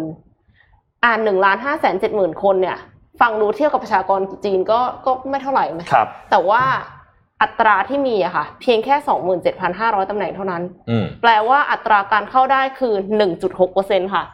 คือคอมเพ t i ทีฟกว่าเข้าฮาร์วาร์ดอะค่ะอืมดูเดือดดูเดือดฮาร์วาร์ดนี่ประมาณร้อยละเจ็ดหนึ่เปองร์เซ็นต์แต่อันนี้คือหนึ่งจุดหกเปอร์เซ็นต์เท่านั้นเองนะคะอืมมีบัณฑิตใหม่รายหนึ่งกล่าวว่าแม้กระทั่งงานราชการระดับล่างเนี่ยเดี๋ยวนี้ยังเข้ายากเลย เพราะว่าต้องแข่งกับบัณฑิตที่จบจากต่างประเทศแล้วกลับมาทำงานที่จีนค่ะอืม แต่ถึงอย่างไรก็ตามนะคะ องค์กรยอดฮิตที่เข้ายากที่สุดในจีนเนี่ยก็คือบริษัทเทคโนโลยี เพราะว่ารายได้สูงกว่าอุตสาหกรรมอื่นอืมครับเดี๋ยวพรุ่งนี้จะมาวิเคราะห์เรื่องบริษัทเทคโนโลยีให้ฟังว่าทำไมเอ่อจีนกับสหรัฐเนี่ยจะเป็นสองผู้นำในโลกเศรษฐกิจใหม่แล้วยุโรปหายไปไหน ครับ เดี๋ยวพรุ่งนี้จะมาเล่าให้ฟังว่ายุโรปหายไปไหนนะฮะน้องขอพาไปข่าวที่เกี่ยวข้องกับสิ่งแวดล้อมกันบ้างค่ะครับนะครับ คือมีข่าวจากนิวยอร์กไทมส์นะครับ โดยมีนักวิทยาศาสตร์จากที่สหรัฐเนี่ยออกมาเปิดเผยครับบอกว่าคือตอนเนี้ยปริมาณคาร์บอนไดออกไซด์ที่สะสมอยู่ในชั้นบรรยากาศอยู่ใน atmosphere เนี่ยนะครับมันทำสถิติใหม่อีกแล้ว เมื่อเดือนพฤษภาคมที่ผ่านมาขนะนาคดรับมีโควิดด้วยนะคะใช่ถูกต้องอันนี้มันน่าสนใจมากว่าทำไมมีโควิด แล้วทำไมถึงเป็นยังคงมีสถิติอ๋อสูงขึ้นอีกนนะครับ เดินทางกันก็น้อยคือต้องบอกว่าตัวเลขมันมี 2 อันที่หลายๆคนอาจจะสับสนอัน แล้วมันแบบใกล้เคียงกันอันแรกคือปริมาณคาร์บอนไดออกไซด์ที่สะสมอยู่ในชั้นบรรยากาศ กับอีกอันหนึ่งคือปริมาณการ เผาไหม้เชื้อเพลิงฟอสซิลทั่วโลก ตัวเลขของปริมาณการเผาไหม้เนี่ยมันลดลงจริง เพราะว่าในเรื่องของการระบาดโควิด -19 shutdown เศรษฐกิจไปตัวเลขต่างๆ พวกนี้มันก็ลดลง แต่ว่าเขาพบว่าเครื่องมือทางวิทยาศาสตร์ของสถาบัน Scripps นะครับแล้วก็สำนักงานมหาสมุทรแห่ง และบรรยากาศแห่งชาติสหรัฐเนี่ยที่อยู่ในฮาวายเนี่ยนะครับเขาแสดงข้อมูลออกมาว่าระดับก๊าซคาร์บอนไดออกไซด์ที่อยู่ในชั้นบรรยากาศเฉลี่ยเนี่ยอยู่ที่ประมาณ 419 418.9 เนี่ยนะครับ ส่วนต่อล้านในเดือนพฤษภาคมที่ผ่านมา ซึ่งถ้านับในปีนี้เนี่ยสูงที่สุดในรอบปีนะครับ ซึ่งก่อนหน้านี้เนี่ยในเดือนพฤษภาคมปีเดือนเดียวกันปี 2020 เนี่ยนะครับ ก็พบว่าได้ค่าอยู่ที่ 417 ส่วนต่อล้าน ซึ่งก็น้อยกว่าอันเนี้ยประมาณแค่ครึ่งเปอร์เซ็นต์เท่านั้นเอง คือน้อยกว่านิดเดียวนะครับ โดยคาร์บอนไดออกไซด์อันนี้เนี่ยหลักๆเลยเนี่ยที่มันมาเนี่ยมันส่งผลต่อโลกร้อนโดยตรงค่ะอันเนี้ยสำคัญมากๆ และที่สำคัญคือมันมาในช่วงเวลาที่สุดสัปดาห์เนี้ย กลุ่ม G7 เนี่ยเขามีการนัดประชุมเพิ่มเติมอืมเขานัดประชุมเขาประชุมกันไปแล้ว ก่อนหน้านี้ในหัวข้อที่เกี่ยวข้องกับเรื่องของภาษี แต่จริงๆแล้วมันไม่ได้มีแค่หัวข้อนั้นนะมันมีหัวข้อในเรื่องของสิ่งแวดล้อมด้วยว่าเราจะจัดการยังไง ในรอบนี้เนี่ยที่จะประชุมกันสุดสัปดาห์นี้เป็นการประชุมที่เพิ่มเติมขึ้นมา ซึ่งหนึ่งหัวข้อที่เขาจะทำการหารือกันเพิ่มเติมก็คือเรื่องของหาแนวทางในการรับมือการระบาดของไอตัวสภาวะอากาศที่มันเปลี่ยนแปลงเนี่ยเพิ่มเติมขึ้นมานะครับเขาก็หารือกันเพิ่มเติมเพื่อเพื่อหาเรื่องนี้ ทีนี้ ทางด้านข้อมูลขององค์การพลังงานระหว่างประเทศเนี่ยนะครับเขาบอกว่าการปล่อยคาร์บอนทั่วโลกเนี่ยในปีที่แล้วลดลง เพราะว่ามีการล็อกดาวน์เกิดขึ้น มีการปิดการดำเนินการธุรกิจเกิดขึ้น แต่ปริมาณคาร์บอนไดออกไซด์ที่โลกปล่อยออกมาก่อนหน้านี้เนี่ยมันค่อนข้างสูงค่ะแล้วมันก็ยังสะสมต่อไปอย่างนี้อีก มันยังไม่ได้สลายไปอ่าทีนี้ทางด้านของนักธรณีวิทยานะครับเขาบอกว่า ตราบใดก็ตามที่ถ้าเรายังมีการปล่อยคาร์บอนไดออกไซด์ในปริมาณที่สูงแบบนี้ต่อไปเรื่อยๆเนี่ยแม้ว่ามันจะต่ำลงในปี 2020-2021 เนี่ยนะครับมันก็จะมีคาร์บอนไดออกไซด์ที่สะสมอยู่ในชั้นบรรยากาศอย่างต่อเนื่อง แม้ว่าส่วนหนึ่งมันจะถูกซึมซับไปโดยผืนป่าซึมซับไปโดยมหาสมุทรเนี่ยนะครับ แต่มันก็ยังมีอีกประมาณครึ่งหนึ่งที่มันถูกปล่อยออกไปเยอะขึ้นเยอะขึ้นเยอะขึ้นนะครับ ก็มันมีหลักๆเนี่ยก็คือแหล่งรถยนต์ที่ใช้น้ำมันเบนซิน พวกโรงงานเผาถ่านหินเนี่ยจะมีปริมาณการปล่อยหรือซึ่งส่งผลกับเรื่องนี้เนี่ย ค่อนข้างเยอะนะครับอืมเพราะฉะนั้นจับตาการประชุม G7 ในช่วงสุดสัปดาห์นี้ให้ดีว่าจะมีอะไรเกิดขึ้นในการประชุมครั้งนี้ เขาจะมีแนวทางอะไรใหม่ ๆ ที่ออกมารับมือกับปัญหาเกี่ยวกับเรื่องนี้หรือเปล่า เพราะว่าขนาดณช่วงเวลาตอนนี้ที่ตัวเลขการปล่อยมันลดลง แต่ตัวเลขการสะสมมันก็ยังสูงอยู่ดีนะจริครังบครับค่ะไหนๆก็อยู่เรื่องสิ่งแวดล้อมแล้วครับพาไปฟังเรื่องน้ำมันซะหน่อยอือฮึนะฮะเอ่อตอนนี้เนี่ยนะครับ มันมี สิ่งที่น่าสนใจอันนี้ก็มาจาก Financial Times เหมือนกันเขาถามตั้งคำถามว่า ประเทศที่พึ่งพาน้ำมันเป็นหลักในการส่งออกรายได้ของประเทศ เช่นอิรักอะไรพวกนี้เนี่ยจะทำยังไงเมื่อโลกเรากำลังไปสู่สิ่งที่เรียกว่า net zero นะครับอ่า net zero 2050 นี่คือเป้าหมายของโลกเลยเนี่ยนะฮะค่ะเป็นเป้าหมายใหญ่นะครับ ประเทศบางประเทศเนี่ยมีรายได้จากน้ำมันเนี่ยเกินครึ่งนะฮะแต่ว่ามันมีการคาดการณ์ว่ารายได้เหล่านี้เนี่ยอาจจะหายไป ได้ถึงหนึ่งในสามเอ้ยไม่ใช่สองในสามเลยทีเดียวในช่วงสิบปีต่อจากนี้ ยกตัวอย่างประเทศที่เปราะบางมากๆกับเรื่องนี้นะฮะอยู่ในกลุ่มขวาบนนะครับตามรูปขออภัยเล็กนิดหนึ่งนะฮะอิรักลิเบีย คาซัคสถานคูเวตไนจีเรียเวเนซุเอลาประเทศพวกนี้เนี่ยพึ่งน้ำมันแบบพึ่งเยอะค่ะแล้วก็ยังไม่ได้ diversify ตัวเองนึกออกไหมอ๋อคือแต่ว่าประเทศที่พึ่งน้ำมันเยอะเหมือนกัน แต่เขาเริ่ม diversify ตัวเองไปแล้ว เช่นกาตาร์ซาอุดิอาระเบียซาอุดิอาระเบียนี่มีแผนที่เป็นเป็น non oil future เยอะมากกาตาร์เองก็เอาเงินที่ได้จากมันไปลงทุนในนู้นในนี้เต็มไปหมด เพราะฉะนั้นประเทศเหล่านี้เนี่ยเขารู้นะฮะว่าเขาเนี่ยไม่สามารถที่จะยึดเอาน้ำมันเนี่ยเป็นรายได้หลักไปได้อีกนานนะครับ net zero จะเกิดขึ้นได้ยังไง มาดูภาพต่อไปนะนี่คือ flow แผนของ net zero นะครับ net zero เนี่ยมันจะมาจากตึกการเดินทาง นะอาคารตึกอาคารสถานที่การเดินทางโรงงานอุตสาหกรรม แล้วก็น้ำไฟนะฮะน้ำไฟ อันเนี้ยมันจะค่อยๆ ลดตาม flow แบบนี้นะครับตามสีนี้เลยนะฮะว่าเราจะไปถึง 2050 แบบ net zero ได้ยังไง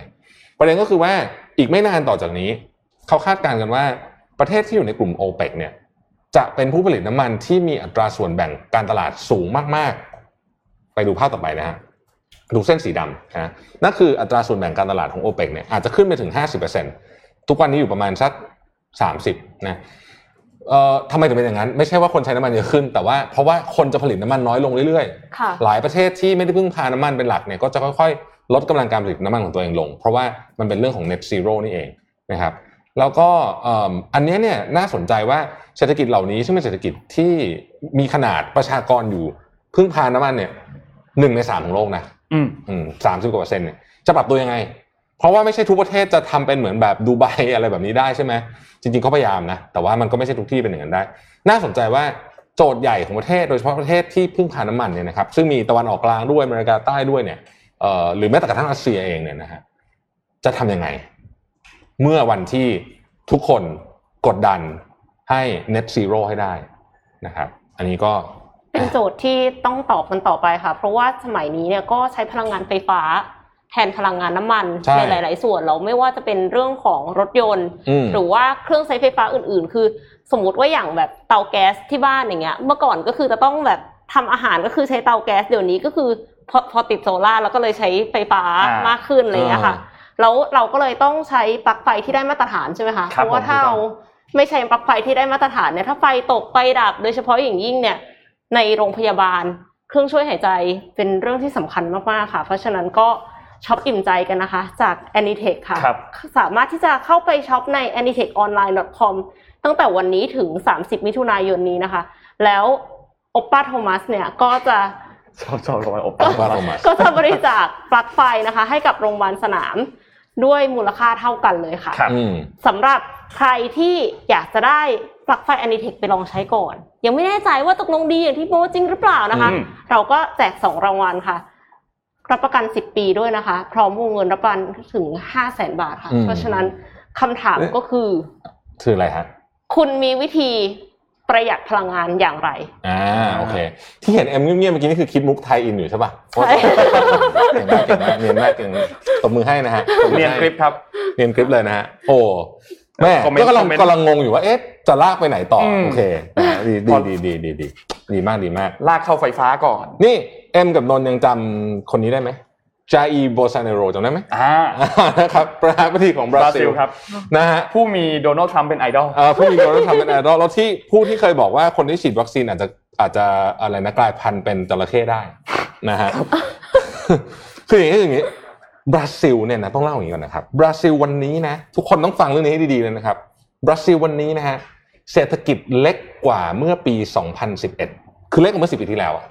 ขนาดเศรษฐกิจอะจริง ๆ ตอนนั้นน่ะบราซิลอะคือถือเป็นหนึ่งในสิ่งที่เขาจับตามองว่า BRIC จะโต BRIC นะใช่ B ใช่ใช่ R I C จำได้ไหมค่ะ BRIC มันมีบราซิล รัสเซีย อินเดีย China China เออแต่ China นะฮะนี่ไปแล้วนะคะ China ไปแล้วนะครับคืออย่างนี้บราซิลเนี่ยเดิมทีเนี่ยนะครับก็เอ่อบราซิลเนี่ยถูกปกครองโดยเผด็จการทหารมาประมาณสัก 20 ปี ช่วง 1964ถึง1985 หลังจากนั้นก็มีเอ่อ รัฐธรรมนูญทหารก็เลิกยุ่งกับการเมืองหรือยุ่งน้อยลงเนี่ยนะฮะแล้วเขาก็ค่อยๆขยับตัวเองไป ช่วงที่บราซิลเติบโตมากๆ คือช่วงที่มี commodity boom ไอ้พวกราคาสินค้าโภคภัณฑ์เนี่ยขึ้นเนี่ยบราซิลเนี่ยเป็นประเทศใหญ่ทรัพยากรเยอะ ก็มีเงินเข้ามาเยอะนะครับบราซิลรุ่งเรืองขนาดไหนอะย้อนหลังกลับไปเมื่อสิบปีที่แล้วนะครับ ตอนนั้นเนี่ยทั้งของเรื่องของ commodity เรื่องของน้ำมันนะฮะทำให้บราซิลเนี่ยจัดการแข่งขันฟุตบอลโลกปี 2014 และโอลิมปิกปี 2016 คิดดูแล้วกันว่า ถ้าไม่รุ่งเรืองเนี่ยจะได้จัด2รายการนี้ติดต่อกันเลยไหมอืมนะฮะทีนี้บราซิลวันนี้เกิดอะไรขึ้นเขาบอกว่านักวิเคราะห์บอกว่าบราซิลเนี่ยทำสามเรื่องพลาดค่ะทำสามเรื่องพลาด พลาดที่หนึ่งมองมองระยะไกลไม่ออก คือคิดแต่สั้นๆน่ะได้เงินมาก็ใช้แจกใช้นู่นใช้นี่นะครับ ก็เลยไม่สามารถเอาเงินนั้นน่ะที่ได้มาในตอนนั้นเนี่ย ไปสร้าง productivity หรือไปสร้าง นวัตกรรมที่มันทำให้ประเทศขับเคลื่อนไปข้างหน้าได้อือฮึพูดง่ายก็คือเอาเงินมาแล้วก็ใช้เป็นเบี้ยหัวแตกไปอืมนะฮะอันที่สองคือเรื่องของคอร์รัปชันบราซิลนี่โอ้โหมโหฬารมากเรื่องคอร์รัปชันนะคอร์รัปชันนี่คือเป็นแบบว่าปัญหาใหญ่เลยของการพัฒนาของบราซิล อันที่สามครับนักการเมือง นักการเมืองและระบบการเมืองของบราซิลเนี่ยวุ่นวายมากนักการเมืองของบราซิลมันวุ่นวายอย่างนี้มีพักการเมืองทั้งหมด 30 กว่าพักนั่งอยู่ในสภาคิดดูกันลองลองนึกถึงสภาพ แต่ของเราก็ไม่ได้ต่างกันเยอะเท่าไหร่นะขอ่าองเราครับเอิ่มสามสิบกว่าพักนั่งอยู่ในสภา เพราะฉะนั้นกว่าจะตกลงอะไรกันได้เนี่ยมันต้องเกลี่ยเสียบเอาเอาไอ้นุนึกออกไหมมันมันมันไม่มีเอกภาพนะฮะแล้วก็เขาบอกว่าเมื่อได้รับเลือกแล้วเนี่ยเหล่าบรรดานักการเมืองเหล่านี้เนี่ยก็ใช้อำนาจเพื่อที่จะรักษา power ของตัวเอง ใช้อำนาจเพื่อจะไปกลั่นแกล้งคู่แข่งนะฮะเพราะฉะนั้นเนี่ยภาพของนักการเมืองของกับประชาชนบราซิลเนี่ยแย่มาก เวลาไปถามว่าคุณเชื่อใจนักการเมืองแค่ไหนมีแค่สามเปอร์เซ็นต์เองที่ตอบไปเชื่อใจน้อยขนาดนั้นสามเปอร์เซ็นต์คือเก้าสิบเจ็ดเปอร์เซ็นต์ไม่เชื่อใจบอกว่าไม่เชื่อใจนะเอฮะอทีนี้มาถึงตัวของเอ่อจาอีโบซานโรนะครับ ก็ตั้งแต่เข้ามารับตำแหน่งเนี่ยนะฮะก็เอ่อแรกๆก็ก็ดูโอเคแรกๆก็ดูโอเคแต่หลังๆนี่คือเละมากหลายเรื่องตั้งแต่เรื่องของโควิดนี่เราคงทราบกันมาพอสมควร แล้วก็เรื่องของเอ่อป่าอเมซอนนะครับในยุคของจาอีโบซานโรเนี่ย การทำลายตัดไม้ทำลายป่าอเมซอนเนี่ยเพิ่มขึ้นถึง 40%อเมซอนนี่เป็นผืนป่าที่สมบูรณ์ที่สุดของโลกตอนนี้นะครับแล้วก็การที่โบซานโรเนี่ยไม่ให้ล็อกดาวน์แล้วก็การบริหารเอ่อจัดการโควิด -19 ไม่ดีเลยวัคซีนแย่มากเนี่ยเขาคาดกันว่าเฉพาะเรื่องตัดสินใจเรื่องวัคซีนเนี่ยพลาดเนี่ยนะครับทำให้คนตายไปแสนคนนะอืมมีคนคาดการณ์ตัวเลขมาประมาณนั้นนะครับ ทีนี้ไล่กลับไปดูวีรกรรมของเขาหน่อยนะฮะตั้งหนึ่งย้อนเข้าหนึ่งปีพอไม่อยากย้อนเยอะ เอาปีเดียว เมษายนปี 2020 ไล่ผู้บัญชาการตำรวจต่างชาติออก เพราะดันไปผู้บัญชาการตำรวจแห่งชาติไปสอบสวนลูกชายตัวเองในข้อหาคอร์รัปชันหลังจากนั้นก็ข่มขู่สารดีกา หลังจากนั้นก็ยกเลิกหน่วยงานตรวจสอบด้านคอร์รัปชันนะครับไล่รัฐมนตรีกลาโหมออกเพราะว่ารัฐมนตรีกลาโหมเนี่ยปฏิเสธที่จะส่งทหารไปบังคับให้ร้านค้าเปิดเขาต้องการให้ร้านค้าเปิดกันไหมตอนนั้นร้านปิดเพราะโควิดก็กลัวใช่ไหมจะให้ร้านเปิดจะส่งทหารไปรัฐมนตรีกลาโหมไม่ยอมไม่ยอมส่งทหารไล่ออกเลยนะครับ แล้วก็เคยให้สัมภาษณ์ว่า only God will remove me คือไม่มีใครไล่ออกจากตำแหน่งได้นอกจากพระเจ้าเท่านั้นนะฮะหลังจากนั้นนะครับโบซานเนโรก็ไล่รัฐมนตรีสาธารณสุขออก นี่คนที่สี่คนที่ห้าแล้วเนี่ยจำไม่ได้แล้วนะฮะ แล้วก็โอ้โหเยอะแยะมากมายเลยนะเฮ้ยฟังดูคล้ายทรัมป์เลยนะคะเรื่องคล้ายไล่มากคนคล้ายออกมากเนี่ยนะไล่ออกแหลกเลยนะฮะคำถามว่าอ้าวแล้วไม่มีใครอยากจะแบบ impeach เหรือไม่มีใครจะถอดถอนอืมมีครับตอนนี้เนี่ยมีการยื่นเรื่องถอดถอนอยู่เนี่ยถึง 118 เรื่องในสภาหนึ่งร้อยสิบแปดนะแต่ว่าเอิ่มคือแบ็กดียังมีเสียงสนับสนุนอยู่ เพราะฉะนั้นในสภาเนี่ยยังไม่ยังไม่แพ้แล้วอีกสาเหตุหนึ่งก็เพราะว่ากฎกฎเขาคล้ายๆกับเอ่ออเมริกาคือคุณ impeach บอลซานโรใช่ไหม รองประธานาธิบดีขึ้น รองประธานาธิบดีเนี่ยเป็นสายทหารเลย คือเป็นแบบแบบเป็นแบบโปรสายทหารมาเลยเนี่ยเพราะฉะนั้นคนก็กลัวว่าเอ๊ะจะหนักกว่าเดิมหรือเปล่าอ๋อนะฮะอันนี้ก็คือเรื่องของจาอีโบซานโรซึ่ง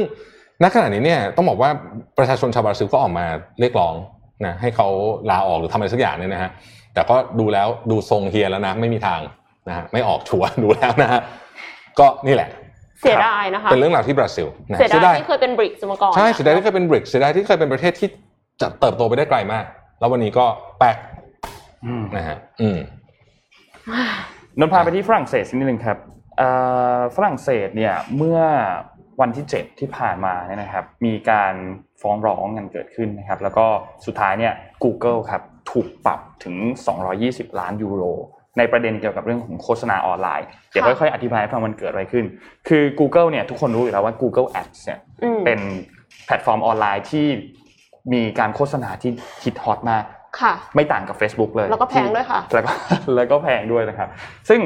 มีทางหน่วยงานเนี่ยมีการระบุนะครับคือเขาเป็นหน่วยงานควบคุมการแข่งขันทางธุรกิจของฝรั่งเศสนะครับเขาระบุบอกว่าคือ Google เนี่ยมีการใช้ประโยชน์จาก ตัวเองที่คือมีตำแหน่งสูงกว่าคือพูดง่ายๆคือได้เปรียบทางการค้ามากกว่า แล้วสุดท้ายเนี่ยก็มอบสิทธิพิเศษในตัว Google Ad Manager เนี่ยให้กับเซิร์ฟเวอร์โฆษณา แล้วก็ระบบประมูลโฆษณาทางออนไลน์ของตัวเองพูดง่ายๆก็คือฉันรู้แล้วว่าฉันมีสิทธิ์มากกว่า มีเบนฟิตเยอะเยอะกว่า ก็เลยให้ตัวเองเนี่ยเหมือนกับว่าผูกขาดในเรื่องของตัวออนไลน์ คือ ไม่ว่าคนอื่นจะจ่ายเงินเท่าไหร่ยังไงเนี่ยของเราอะโฆษณาของเราอะต้อง เด่นกว่าอือฮึได้พื้นที่ดีกว่าประมาณนี้นะครับ ทีนี้ซึ่งทางด้านของเออมีสำนักข่าวหลายๆสำนักข่าวเนี่ยนะครับ ซึ่งเขาก็แน่นอนเป็นหนึ่งในคนที่ยิงแอดอยู่แล้วถูกไหมครับ ก็มีการร้องเรียนต่อหน่วยงานควบคุมการแข่งขันทางธุรกิจเนี่ยนะครับ แล้วก็พบว่าเขาบอกว่าคือธุรกิจของพวกเขาได้รับผลกระทบมาก ๆ เรื่องของยอด การสมัครคนที่มา subscribe ในเว็บไซต์ของข่าวมันก็ลดลง การลงโฆษณาอะไรต่างๆ stat เนี่ยมันแย่ลงอย่างชัดเจนนะครับทำให้หน่วยงานก็เลยเริ่มมีการไปตรวจสอบทาง Google ในปี 2019 นะครับ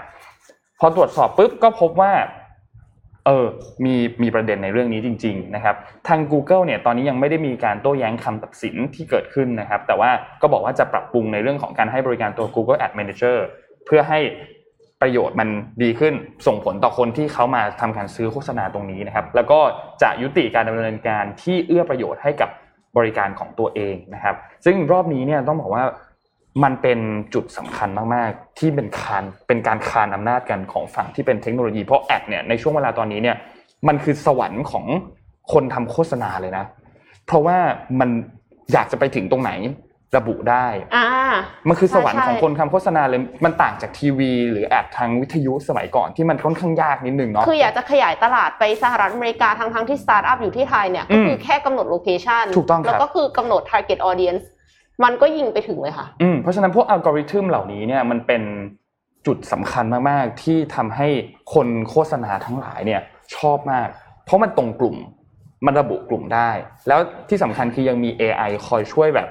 practice ตัวระบบให้มันดีขึ้นดีขึ้นดีขึ้น optimize ให้มันถูกลงครับแต่ว่าต้องมีเงินมากพอนะคะ อืมต้องมีก้อนหนึ่งอยู่แหละใช่เพื่อที่จะทดลองคือพูดง่ายๆคือต้องมีเงินก้อนหนึ่งใส่เข้าไปให้ AI เพื่อให้เรียนรู้ AI มันเรียนรู้ก่อนข้อมูลพวกนี้ก่อนนะครับ ก็ถือเป็นอีกหนึ่งเคสเราต้องบอกว่าเป็นเคสแรก ๆของโลกเลยดีกว่า ที่มีการสอบสวนอย่างละเอียดในเรื่องของ ad โฆษณา หลังจากนี้เราอาจจะได้เห็นอีกหลาย ๆประเทศ ที่ทำการสอบสวนในเรื่องของ ad โฆษณาแบบนี้อีกนะครับแล้วก็ไม่รู้ว่าจะมีบริษัทที่ ทำเกี่ยวกับโฆษณาโดนปรับแบบนี้อีกหรือเปล่านะครับ ค่ะก็ก็น่าติดตามค่ะ เพราะว่าจริง ๆ แล้วถ้าสมมติว่ามองเผินๆน่ะ เราก็อาจจะคิดว่าเอาก็แพลตฟอร์มเขาเองนี่อืมเขาจะให้ประโยชน์ตัวเองแล้วมันเสียเปรียบยังไงอ่าใช่มันเสียเปรียบอะยังไงแต่มันเหมือนกับว่าเขาอาจจะถือว่าก้าวข้ามจุดนั้นมาแล้วคือเหมือนกับ เราเป็นผู้ให้บริการที่ต้องให้บริการคนทั้งโลกครับเพราะฉะนั้นก็เลยจำเป็นที่จะต้อง พิสูจน์ให้ทุกคนเห็นว่าเรามี integrity จริงอืมๆไม่ได้เล่นพักเล่นพวก อ่าใช่มันก็ต้องมีมีกฎหมายมีมีระเบียบอะไรบางอย่าง เพื่อมากำหนดไม่งั้นมันก็จะเกิดการผูกขาดเกิดขึ้นนะครับ ค่ะเอ่อมาที่แกดเจ็ตกันบ้างค่ะ แต่ว่าอันนี้นี่จะแบบมีความเป็นคู่แข่งโอป้านิดนึงอะอ่าค่ะ แต่ว่าก็คือมันล้ำมากนะคะ ก็เลยเอามาให้ดูค่ะ ขอคลิป M4 ค่ะ General Arc นะคะ Home Power 2 เครื่องสร้างไฟฟ้าพลังแสงอาทิตย์ประจำบ้านค่ะ อันเนี้ยคือเป็น ขนาดพกพานะคะ อย่างที่เห็นว่าเล็กๆ นิดเดียว สูงประมาณ 2 ฟุต หนักประมาณ 20 กิโลกรัมนะคะ แบตเตอรี่ลิเธียมไอออนประสิทธิภาพสูงในเกรดรถยนต์ ซึ่งมีช่องให้เสียบไอ้ที่ปลั๊กไฟรถยนต์ด้วยนะครัคะบสามารถที่จะเข็นไปรอบบ้านได้ด้วยอะข้างล่างเนี่ยเป็นแผงโซลาร์เซลล์นะคะ ซึ่งมีมีแบตเตอรี่ที่เขาบอกว่าแบตเตอรี่เนี้ยถ้าชาร์จไฟครั้งหนึ่งแล้วไม่ได้ใช้เนี่ยจะคงอยู่ในเครื่องไปตลอดทั้งปี คิดดูว่าแบตมัน ได้ขนาดนั้นนะคะ แล้วก็เนี่ยมีมีที่เสียบปลั๊กมีช่องเสียบ USB ซึ่งซึ่งอันนี้ก็ปกตินะคะ อันนี้อันนี้เทคก็มีนะคะ แล้วก็มันกันน้ำด้วย ป้องกันการชาร์จไฟเกิน การคายประจุไฟฟ้าเกินนะคะ กันไฟรัดวงจรไฟกระชาก แล้วก็อุณหภูมิที่ร้อนจัดได้ คือที่เอามาให้ดูเนี่ย มันพิเศษตรงที่มันมีโซลาร์เซลล์ข้างล่าง และชาร์จไฟรถได้เนี่ยค่ะ น่าสนใจมากๆครับแต่ว่าแน่นอนค่ะ ราคาก็ไม่ถูกค่ะอืม เริ่มต้นที่หนึ่งพันสามร้อยเก้าสิบเก้าดอลลาร์นะคะ หรือประมาณสี่หมื่นสี่พันบาท แล้วก็หนึ่งพันแปดร้อยเก้าสิบเก้าดอลลาร์ หรือว่าประมาณห้าหมื่นเก้าพันบาทค่ะ ครับ คือมันก็ล้ำแล้วค่ะ แต่ว่ามันก็ยังแพงอยู่ เพราะฉะนั้นเราก็อาจจะรอให้เทคโนโลยีพัฒนา รอเสี่ยวมี่ค่ะ เสี่ยวมี่อาจจะมีพัฒนามาถูกกว่านี้อืมแล้วก็แอนนี่เทคก็อาจจะมีออกมาก็ได้ในอใช่นาคตเดี๋ยวนะคะ เดี๋ยวโอป้าจะทำก็ได้ เดือเสี่ยวเสี่ยวมีเวลาทำเนี่ยดูเดือดนะ ล่าสุดที่เรียกว่าโอ้โหเห็นแล้วแบบไอเตาปิ้งของบังอะถ้าใครอืมซื้อโบมิด้าไปก่อนหนานั้นก็รู้สึกว่าโอ้ชีช้ำก็ลำปี นี่พี่เจ็บอยู่ลดอะนี่พี่เอาอย่างนี้เลยเหรอ คือราคามันไม่ใช่แบบถูกกว่าสี่สิบสามสิบเปอร์เซ็นต์ถูกกว่า10เท่าอะถูกกว่าสิบเท่าหมื่นหมื่นกว่าบาทกับแบบพันนิดๆอะเออเราก็ถือว่าเราใช้ของแบรนด์เนมไง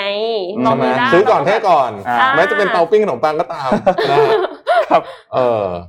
ก็เนี่ย นาน่าสนใจในประเด็นนี้ตอนนี้เนี่ยมันเป็นช่วงไหนหรือไหมผมว่ายุคช่วงนี้มันเป็นช่วงที่ ผมว่ามันสองมันสองเรื่องหนึ่งโควิดเนี่ยทำให้เราชะลอการใช้เงินอยู่ค่ะทุกคนนะนะฮะก็น่าจะ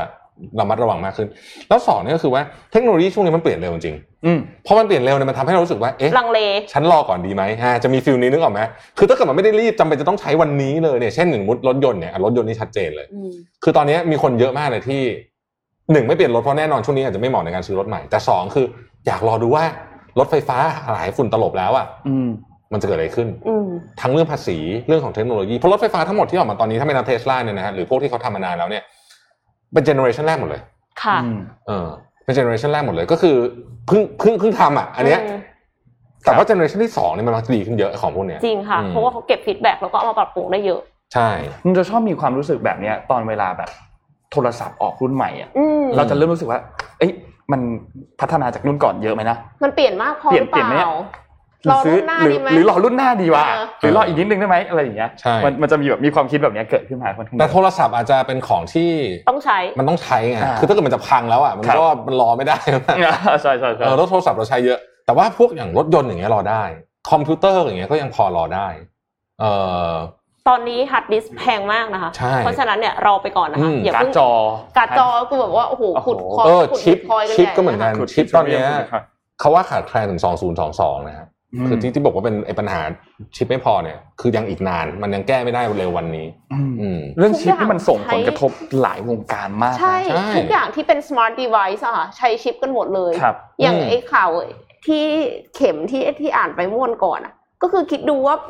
มันแบบมันเป็นสิ่งใหม่ที่เอามาช่วยวิสัญญีแพทย์อืเนี่ยมอืมแล้วก็คือก็ต้องใช้ชิปอีก คือจากเดิมของที่ใช้ชิปมันก็คือเยอะอยู่แล้วอืมแล้วรถยนต์เมื่อก่อนไม่ต้องใช้ชิปเดี๋ยวนี้ก็ต้องใช้ชิปเยอะด้วยแล้วก็มีอุปกรณ์ใหม่ ๆ ที่คิดค้นประดิษฐ์กันขึ้นมา ก็ใช้ชิปเพิ่มอีก คือตอนนี้ครับ ของใหม่ ๆ ที่เราซื้อตอนเนี้ยเอ่อมันมีโอกาสจะเป็น smart device เกือบทั้งหมด ค่ะตู้เย็นทีวีอะไรพวกเนี้ยแน่นอนว่ามันไม่มันมันก็จะมีเนี่ยคอมพิวเตอร์ชิปเซนเซอร์เพิ่มขึ้นมา ใช่ไหมแล้วก็ ตอนเนี้ยบ้านโครงการบ้านใหม่ๆลองสังเกตดูบ้านคอนโดใหม่ๆเนี่ยเขาก็จะติดอุปกรณ์พวกนี้เป็นอุปกรณ์มาตรฐานเลยนะเออค่ะต้องการล็อกเลิกอะไรอะคือ ไม่ต้องมาซื้อใหม่ละเนี่ยก็ก็ทำให้ผมว่าอีกหน่อยเนี่ยสิ่งรอบตัวเราแม้แต่กระทั่งเอ่อวันก่อนก็มี prototype ของเก้าอี้ทำงานที่คอยคอยเตือนเราอะอ่าคุณนั่งผิดท่านะอ่าจะจะเพราะมันมีเซ็นเซอร์ใน Ergonomic เก้าอี้อืไงมเก้าอี้มีเซ็นเซอร์คิดดูดิจริงครับที่มันไม่อาจจะมีเซ็นเซอร์หมดนะฮะก็ก็น่าสนใจว่าอนาคตเราจะเป็นยังไงนี่ข่าวหมดยังเนี่ย หมดแล้วหมดแล้ค่ะอ่าหมดแล้วอยากนะชโอวนเคคุยได้เล่นคุยเล่นอยากชวนคุยเล่นอะคราวนี้ก็เมื่อวานนี้เพิ่งดูหนังของ Netflix เอ่อ Sweet and Sour เดี๋ยวเอาโปสเตอร์เออขึ้นมาให้ดูเดี๋ยวยังไม่ได้ส่งส่งที่หนึ่งเลยนะตอนเนี้ยอ่าใช่ไหมหุยสนุกมากส่งโปสเตอร์เข้าไปแล้วครับ ส่งภาพเข้าไปแล้วทำไมคืนึอกถึงอาหารนะเปรี้ยวคือมันวาเป็นหนังหนังเชิงแบบโรแมนติกนิดนึง แต่ว่าก็เล่าแบบมีความแบบเรียลมากหลายๆ conversation สำหรับคนที่แบบมีคู่หรือว่าอะไรอย่างเงี้ยหรือเคยมีความสัมพันธ์แบบเนี้ยจะรู้สึกว่าเฮ้ย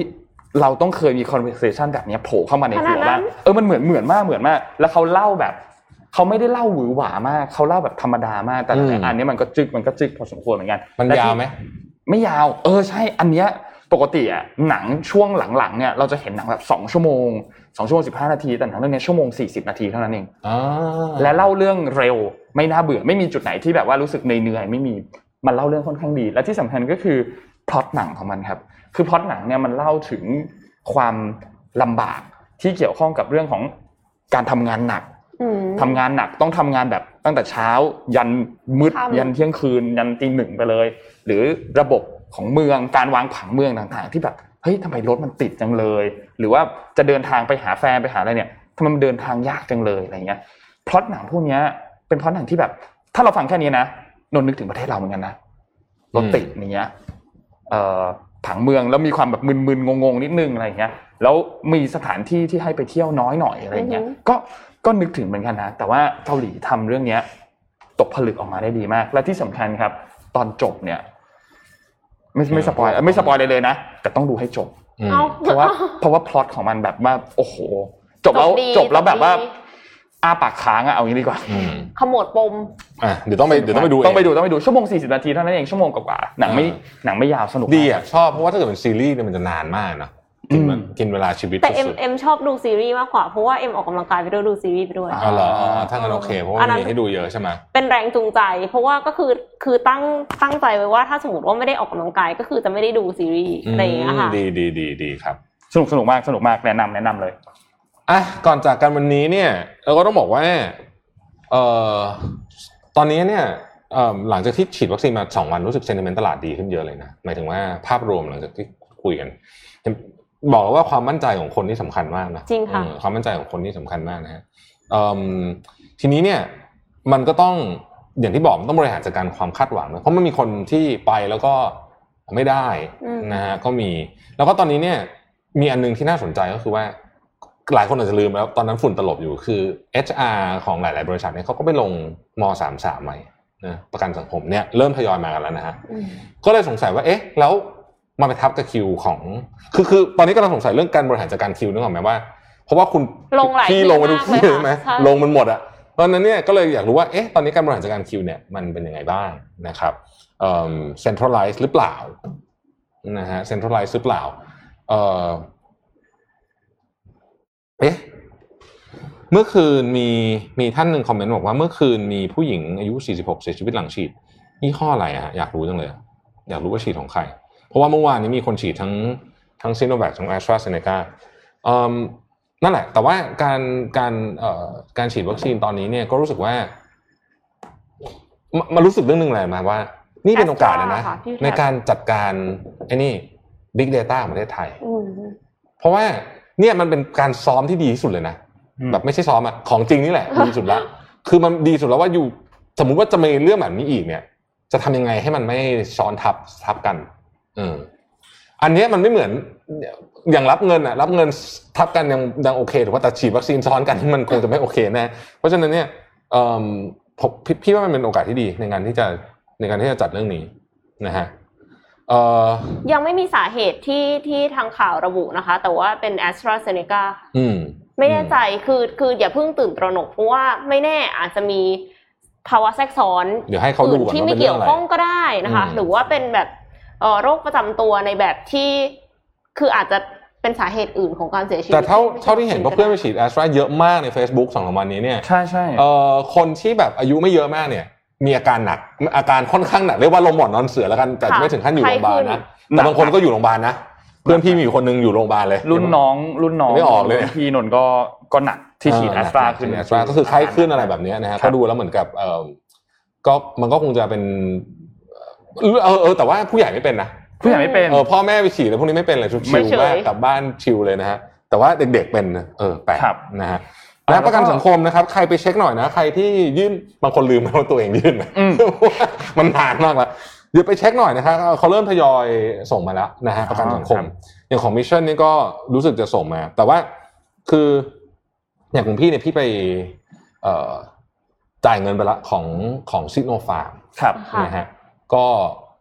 คือคือเราอย่างนี้แล้วกันคือคือเราก็คิดว่า ถ้าพนักงานเราได้ไปฉีดก่อน หรือหรือ เขาเขาเอาว่ามีทางเลือกให้อะอืมอ่าอยากมาฉีดก็มาฉีดไม่ฉีดก็ไม่เป็นไร ไม่ฉีดเราก็เดี๋ยวเอ่อเราก็หาคนเอ่อมันจะมีคนละกลุ่มหนึ่งที่ที่ที่เราอยากเราอยากรีบฉีดให้เราซีโรฟาร์มเป็นทางเลือกที่ดีก็คือ แรงเอ่อแรงงานต่างชาติทั้งหลายอืมนะฮะอันนี้ก็เป็นอันหนึ่งที่ที่ช่วยเลย เพราะว่ามันไม่ต้องผ่าน process ของคือคือไม่ยังไม่รู้ว่านโยบายฉีดเรื่องเรื่องแรงงานต่างชาติเป็นยังไงนะตอนเนี้ยก็อืมก็เลยงงๆอยู่แต่ว่าเนี่ยเราก็ทำแล้วก็ก็เนี่ยฮะก็คิดว่าน่าจะจัดการได้ ดีพอสมควร ใครที่ยังอยากฉีดซิโนฟาร์มลองติดต่อไปที่สภาอุตสาหกรรมไม่แน่ใจว่ายังเหลืออยู่เปล่าเพราะว่าปกติเท่าที่ทราบ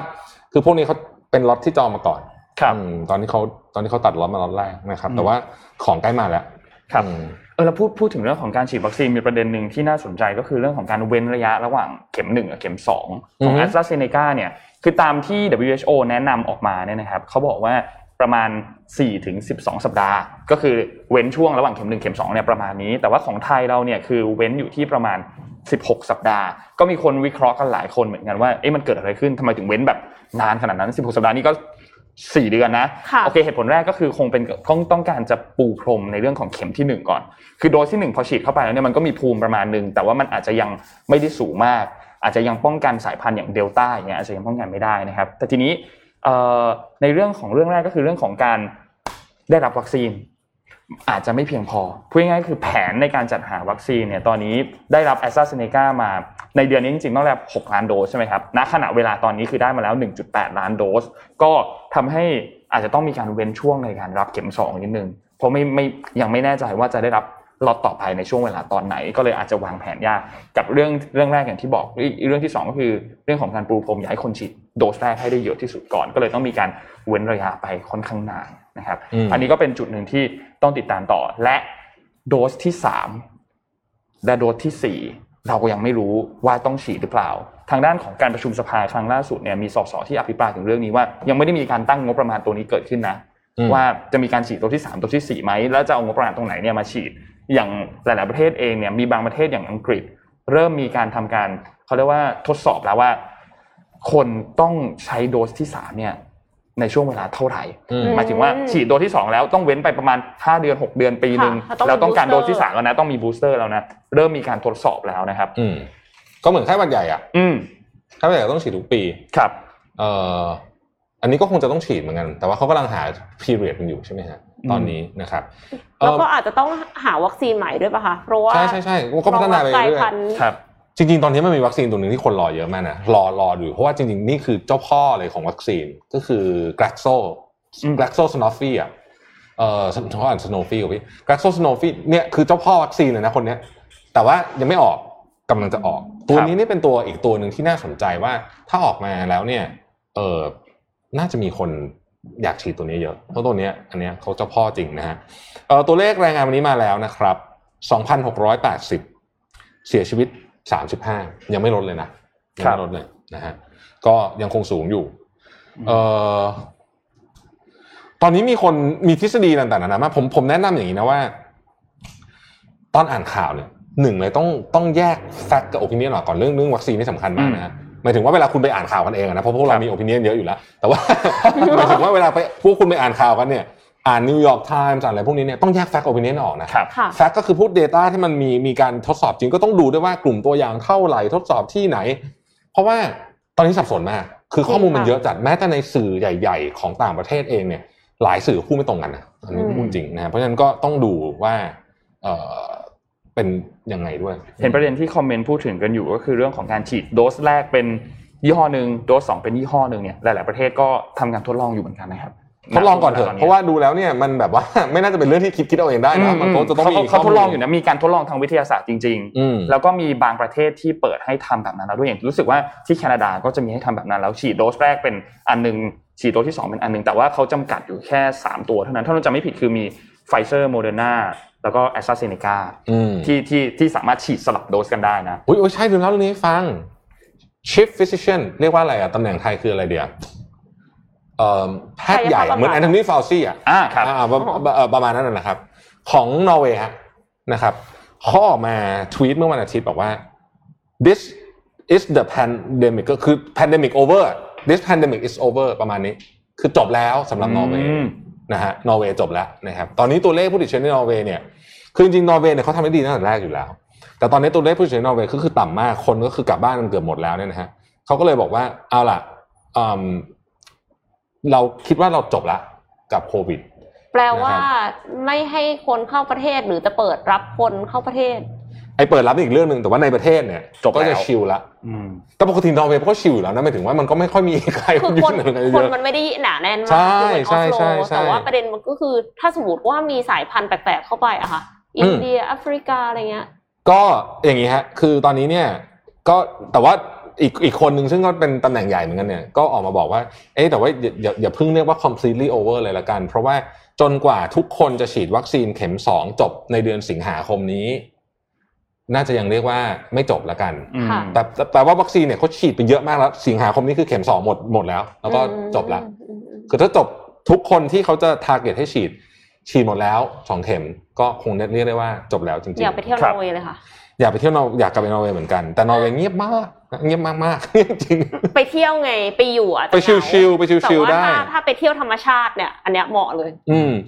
ช่วงนี้เนี่ยใครไปฉีดส่วนใหญ่จะได้ a s t r a z เซ e c a เพราะว่าครับปูพรม a s t r a z เซ e c a มา แต่ผมสงสัยเหมือนกันว่า มันจะเป็นแบบนี้อีกนานเปล่ามีคนมีคนสงสัยเยอะเรื่องนี้ ก็จนกว่าแอสตราเซเนกาจะหมด ใช่ไหมอันนั้นเป็นคำตอบที่มันถูกมีต้องเลยครับประมาณหกล้านป่ะคะหกล้านแต่ตอนนี้ที่ยังรับมาไม่ถึงรับมาไม่ถึงหนึ่งจุดแปดครับ ล่าสุดนะล่าสุดคือหนึ่งจุดแปดคือแต่ว่าเขาบอกว่าเดี๋ยวอาทิตย์หน้ามาอีก เท่าไหร่ก็ไม่รู้แล้วก็ช่วงอาทิตย์สุดท้ายของเดือนเนี่ยจะมาประมาณ สองล้านกว่ามั้งก็คือรวมๆกันเนี่ยจะพยายามไม่ได้หกล้านเดือนนี้ รับรับพอนะแต่ว่า แต่ว่าฉีดได้วันละเท่าไหร่เนี่ยเดี๋ยวต้องไปดูอีกทีหนึงคือการกระจายวัคซีนไปทั่วประเทศ มันก็ไม่ใช่เรื่องง่ายเหมือนกันนะมาคิดคิดดูแล้วก็แบบโอ้โหมันมีนั่นเดียวการโดบยเฉริพาะหารจัดการมันโดยเฉพาะเมื่อมันมีข้อมูลซ้ำๆๆๆๆกันหลายชุดอย่างเงี้ยโอ้โหนี่ยากเลย อืมก็จับตาดูตัวเลขการฉีดวัคซีนรายวันกันไป เราก็เอามาให้ดูอยู่แล้ว อย่างเมื่อวานก็ อย่างวันที่ 7 วันจันทร์เนี่ยก็ประมาณ4ี่แสนสี่แสนสี่แสนหนึ่งหมื่นก็ถือว่าเป็นตัวเลขที่ดีเลยถือว่าเป็นตัวเลขที่ดีอยากเห็นตัวเลขห้าแสนอ่าใช่เอออยากเห็นตัวเลขห้าแสนห้าแสนขึ้นเลขขึ้นเลขห้าเนี่ยเราจะสบายใจ เพราะว่ามันจะสูงกว่าตัวเลขที่เราได้คำเห็นไหมเราคำนวณใช่ไหมว่ามันคือสี่แสนหกมินิมัมเนี่ย ถ้าเกิดฉีดได้ห้าแสนเนี่ยก็จะถือว่าสบายใจนะฮะอืมค่ะก็ถึงแม้ว่าจะฉีดวัคซีนกันแล้วก็ต้องไม่ประมาทกาดอย่าตกกันต่อไปนะคะถูกถูกถูกจนกว่าจะฉีดวัคซีนกันไปแบบ เจ็ดสิบเปอร์เซ็นต์อะครับเราถึงจะกลับมาชิลๆกันได้เหมือนสมัยก่อนอีก ซึ่งอีกนานครับ บอกเลย ไม่ไม่ไม่ใช่ปีนี้ ไม่นะถูกยัต้องงครับยังยังไม่ใช่ปีนี้ เอาก่อนจากการเราพูดถึงเรื่องภูเก็ตแซนด์บ็อกซ์สักนิดหนึ่งไหมอ่าค่ะเขาใกล้จะเริ่มมันเต็มที่แล้วนะครับ นี่ก็เหลือกี่วันเนี่ยเอ่อยี่สิบไม่กี่วันนะไม่กี่วันแล้ว ก็คือหลักการง่ายๆก็คือว่า ถ้าคุณเดินทางมาเข้าภูเก็ตใช่ไหมเอ่อเอ่อคนไทยคนต่างชาติรู้สึกกฎจะต่างกันนิดหน่อยแต่ว่าหลักการก็คือว่าคุณอยู่ไปเลย 14 วันอืมไปไหนก็ได้ในภูเก็ต ค่ะนะฮะแล้วก็ก็จะต้องไปตรวจกี่รอบเนี่ยสามรอบมั้งนะเอ่อแล้วครบ14วันก็เดินทางออกอืมเอ่อจากจากอืมเอิ่มจากภูเก็ตได้นะครับเอ่ออันนี้ให้ข้อมูลนิดหนึ่งนะฮะโรงแรมที่เป็น target ของลูกค้าที่มาจากยุโรปที่กระเป๋าหนักมากๆเนี่ยนะฮะยกตัวอย่างเช่นเอ่อโรงแรมอมันปุรีที่ภูเก็ตเนี่ยนะฮะ ซึ่งลูกค้าเป็นเป็นเป็นโรงแรมเก่ามากแล้วนะสามสิบกว่าปี แต่ลูกค้าชอบมากมันสวยมากนะราคาห้องตอนที่โควิดระบาดหนักๆเขาก็ต้องลดราคาใช่ไหมเพื่อเพื่อที่เขาจะ support พนักงานได้ ตอนนี้คูณสามแล้วนะฮะสำหรับเดือนกรกฎาคมอ๋อเทียบกับตอนที่มันขึ้นไปเรียบร้อยแล้วขึ้นไปเรียบร้อยแล้วขึ้นแล้แล้วก็ได้ข่าวว่า booking ก็เริ่มไหลเข้ามา เพราะว่าคนเหล่านี้เนี่ยมาเกิน 14 วันอยู่แล้ว คือปกติไม่ต้องอะไรกับเขาเนี่ยอืมเขาก็มาเกินอยู่แล้วค่ะครับเออเขามากันเป็นหลักเดือนอยู่แล้วนะฮะก็ก็ จำนวนคนอาจจะไม่เยอะ แต่คนล็อตนี้ที่มา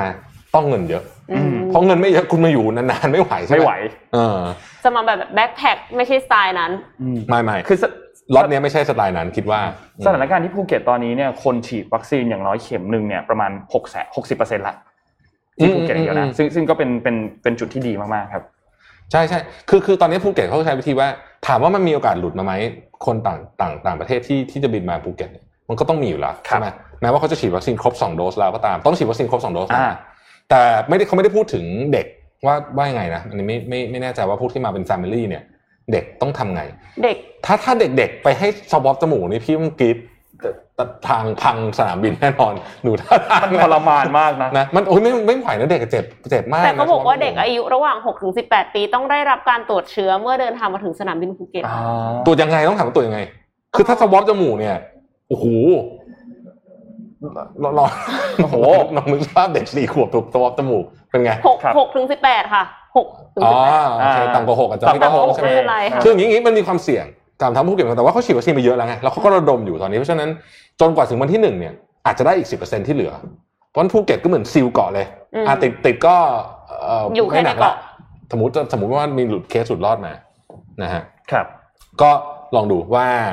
เอ่อที่ภูเก็ตเป็นไงถ้าสำเร็จเขาก็บอกว่า จะทำต่อใช่ไหมค่ะ ขยายผลขยายไปไปอีกเกาะอีกสิบจังหวัด สมุยนี่ก็ได้เป็น target ต่อไปเหมือนกัน สมุยนี่ก็หนักหนาสาหัสอยู่ตอนนี้นะฮะอืมอะอืมครบถ้วนไหมคะ ครบถ้วนครับอะไรครับ วันนี้เราขอบคุณผู้สนับสนุนใจดี c o r r e l o Time นะครับ ผู้แทนจำหน่ายนาฬิกา o r i s อย่างเป็นทางการที่ให้การสนับสนุน Mission Daily Report มายาวนานนะครับ ก็ขอให้อยู่กับเราไป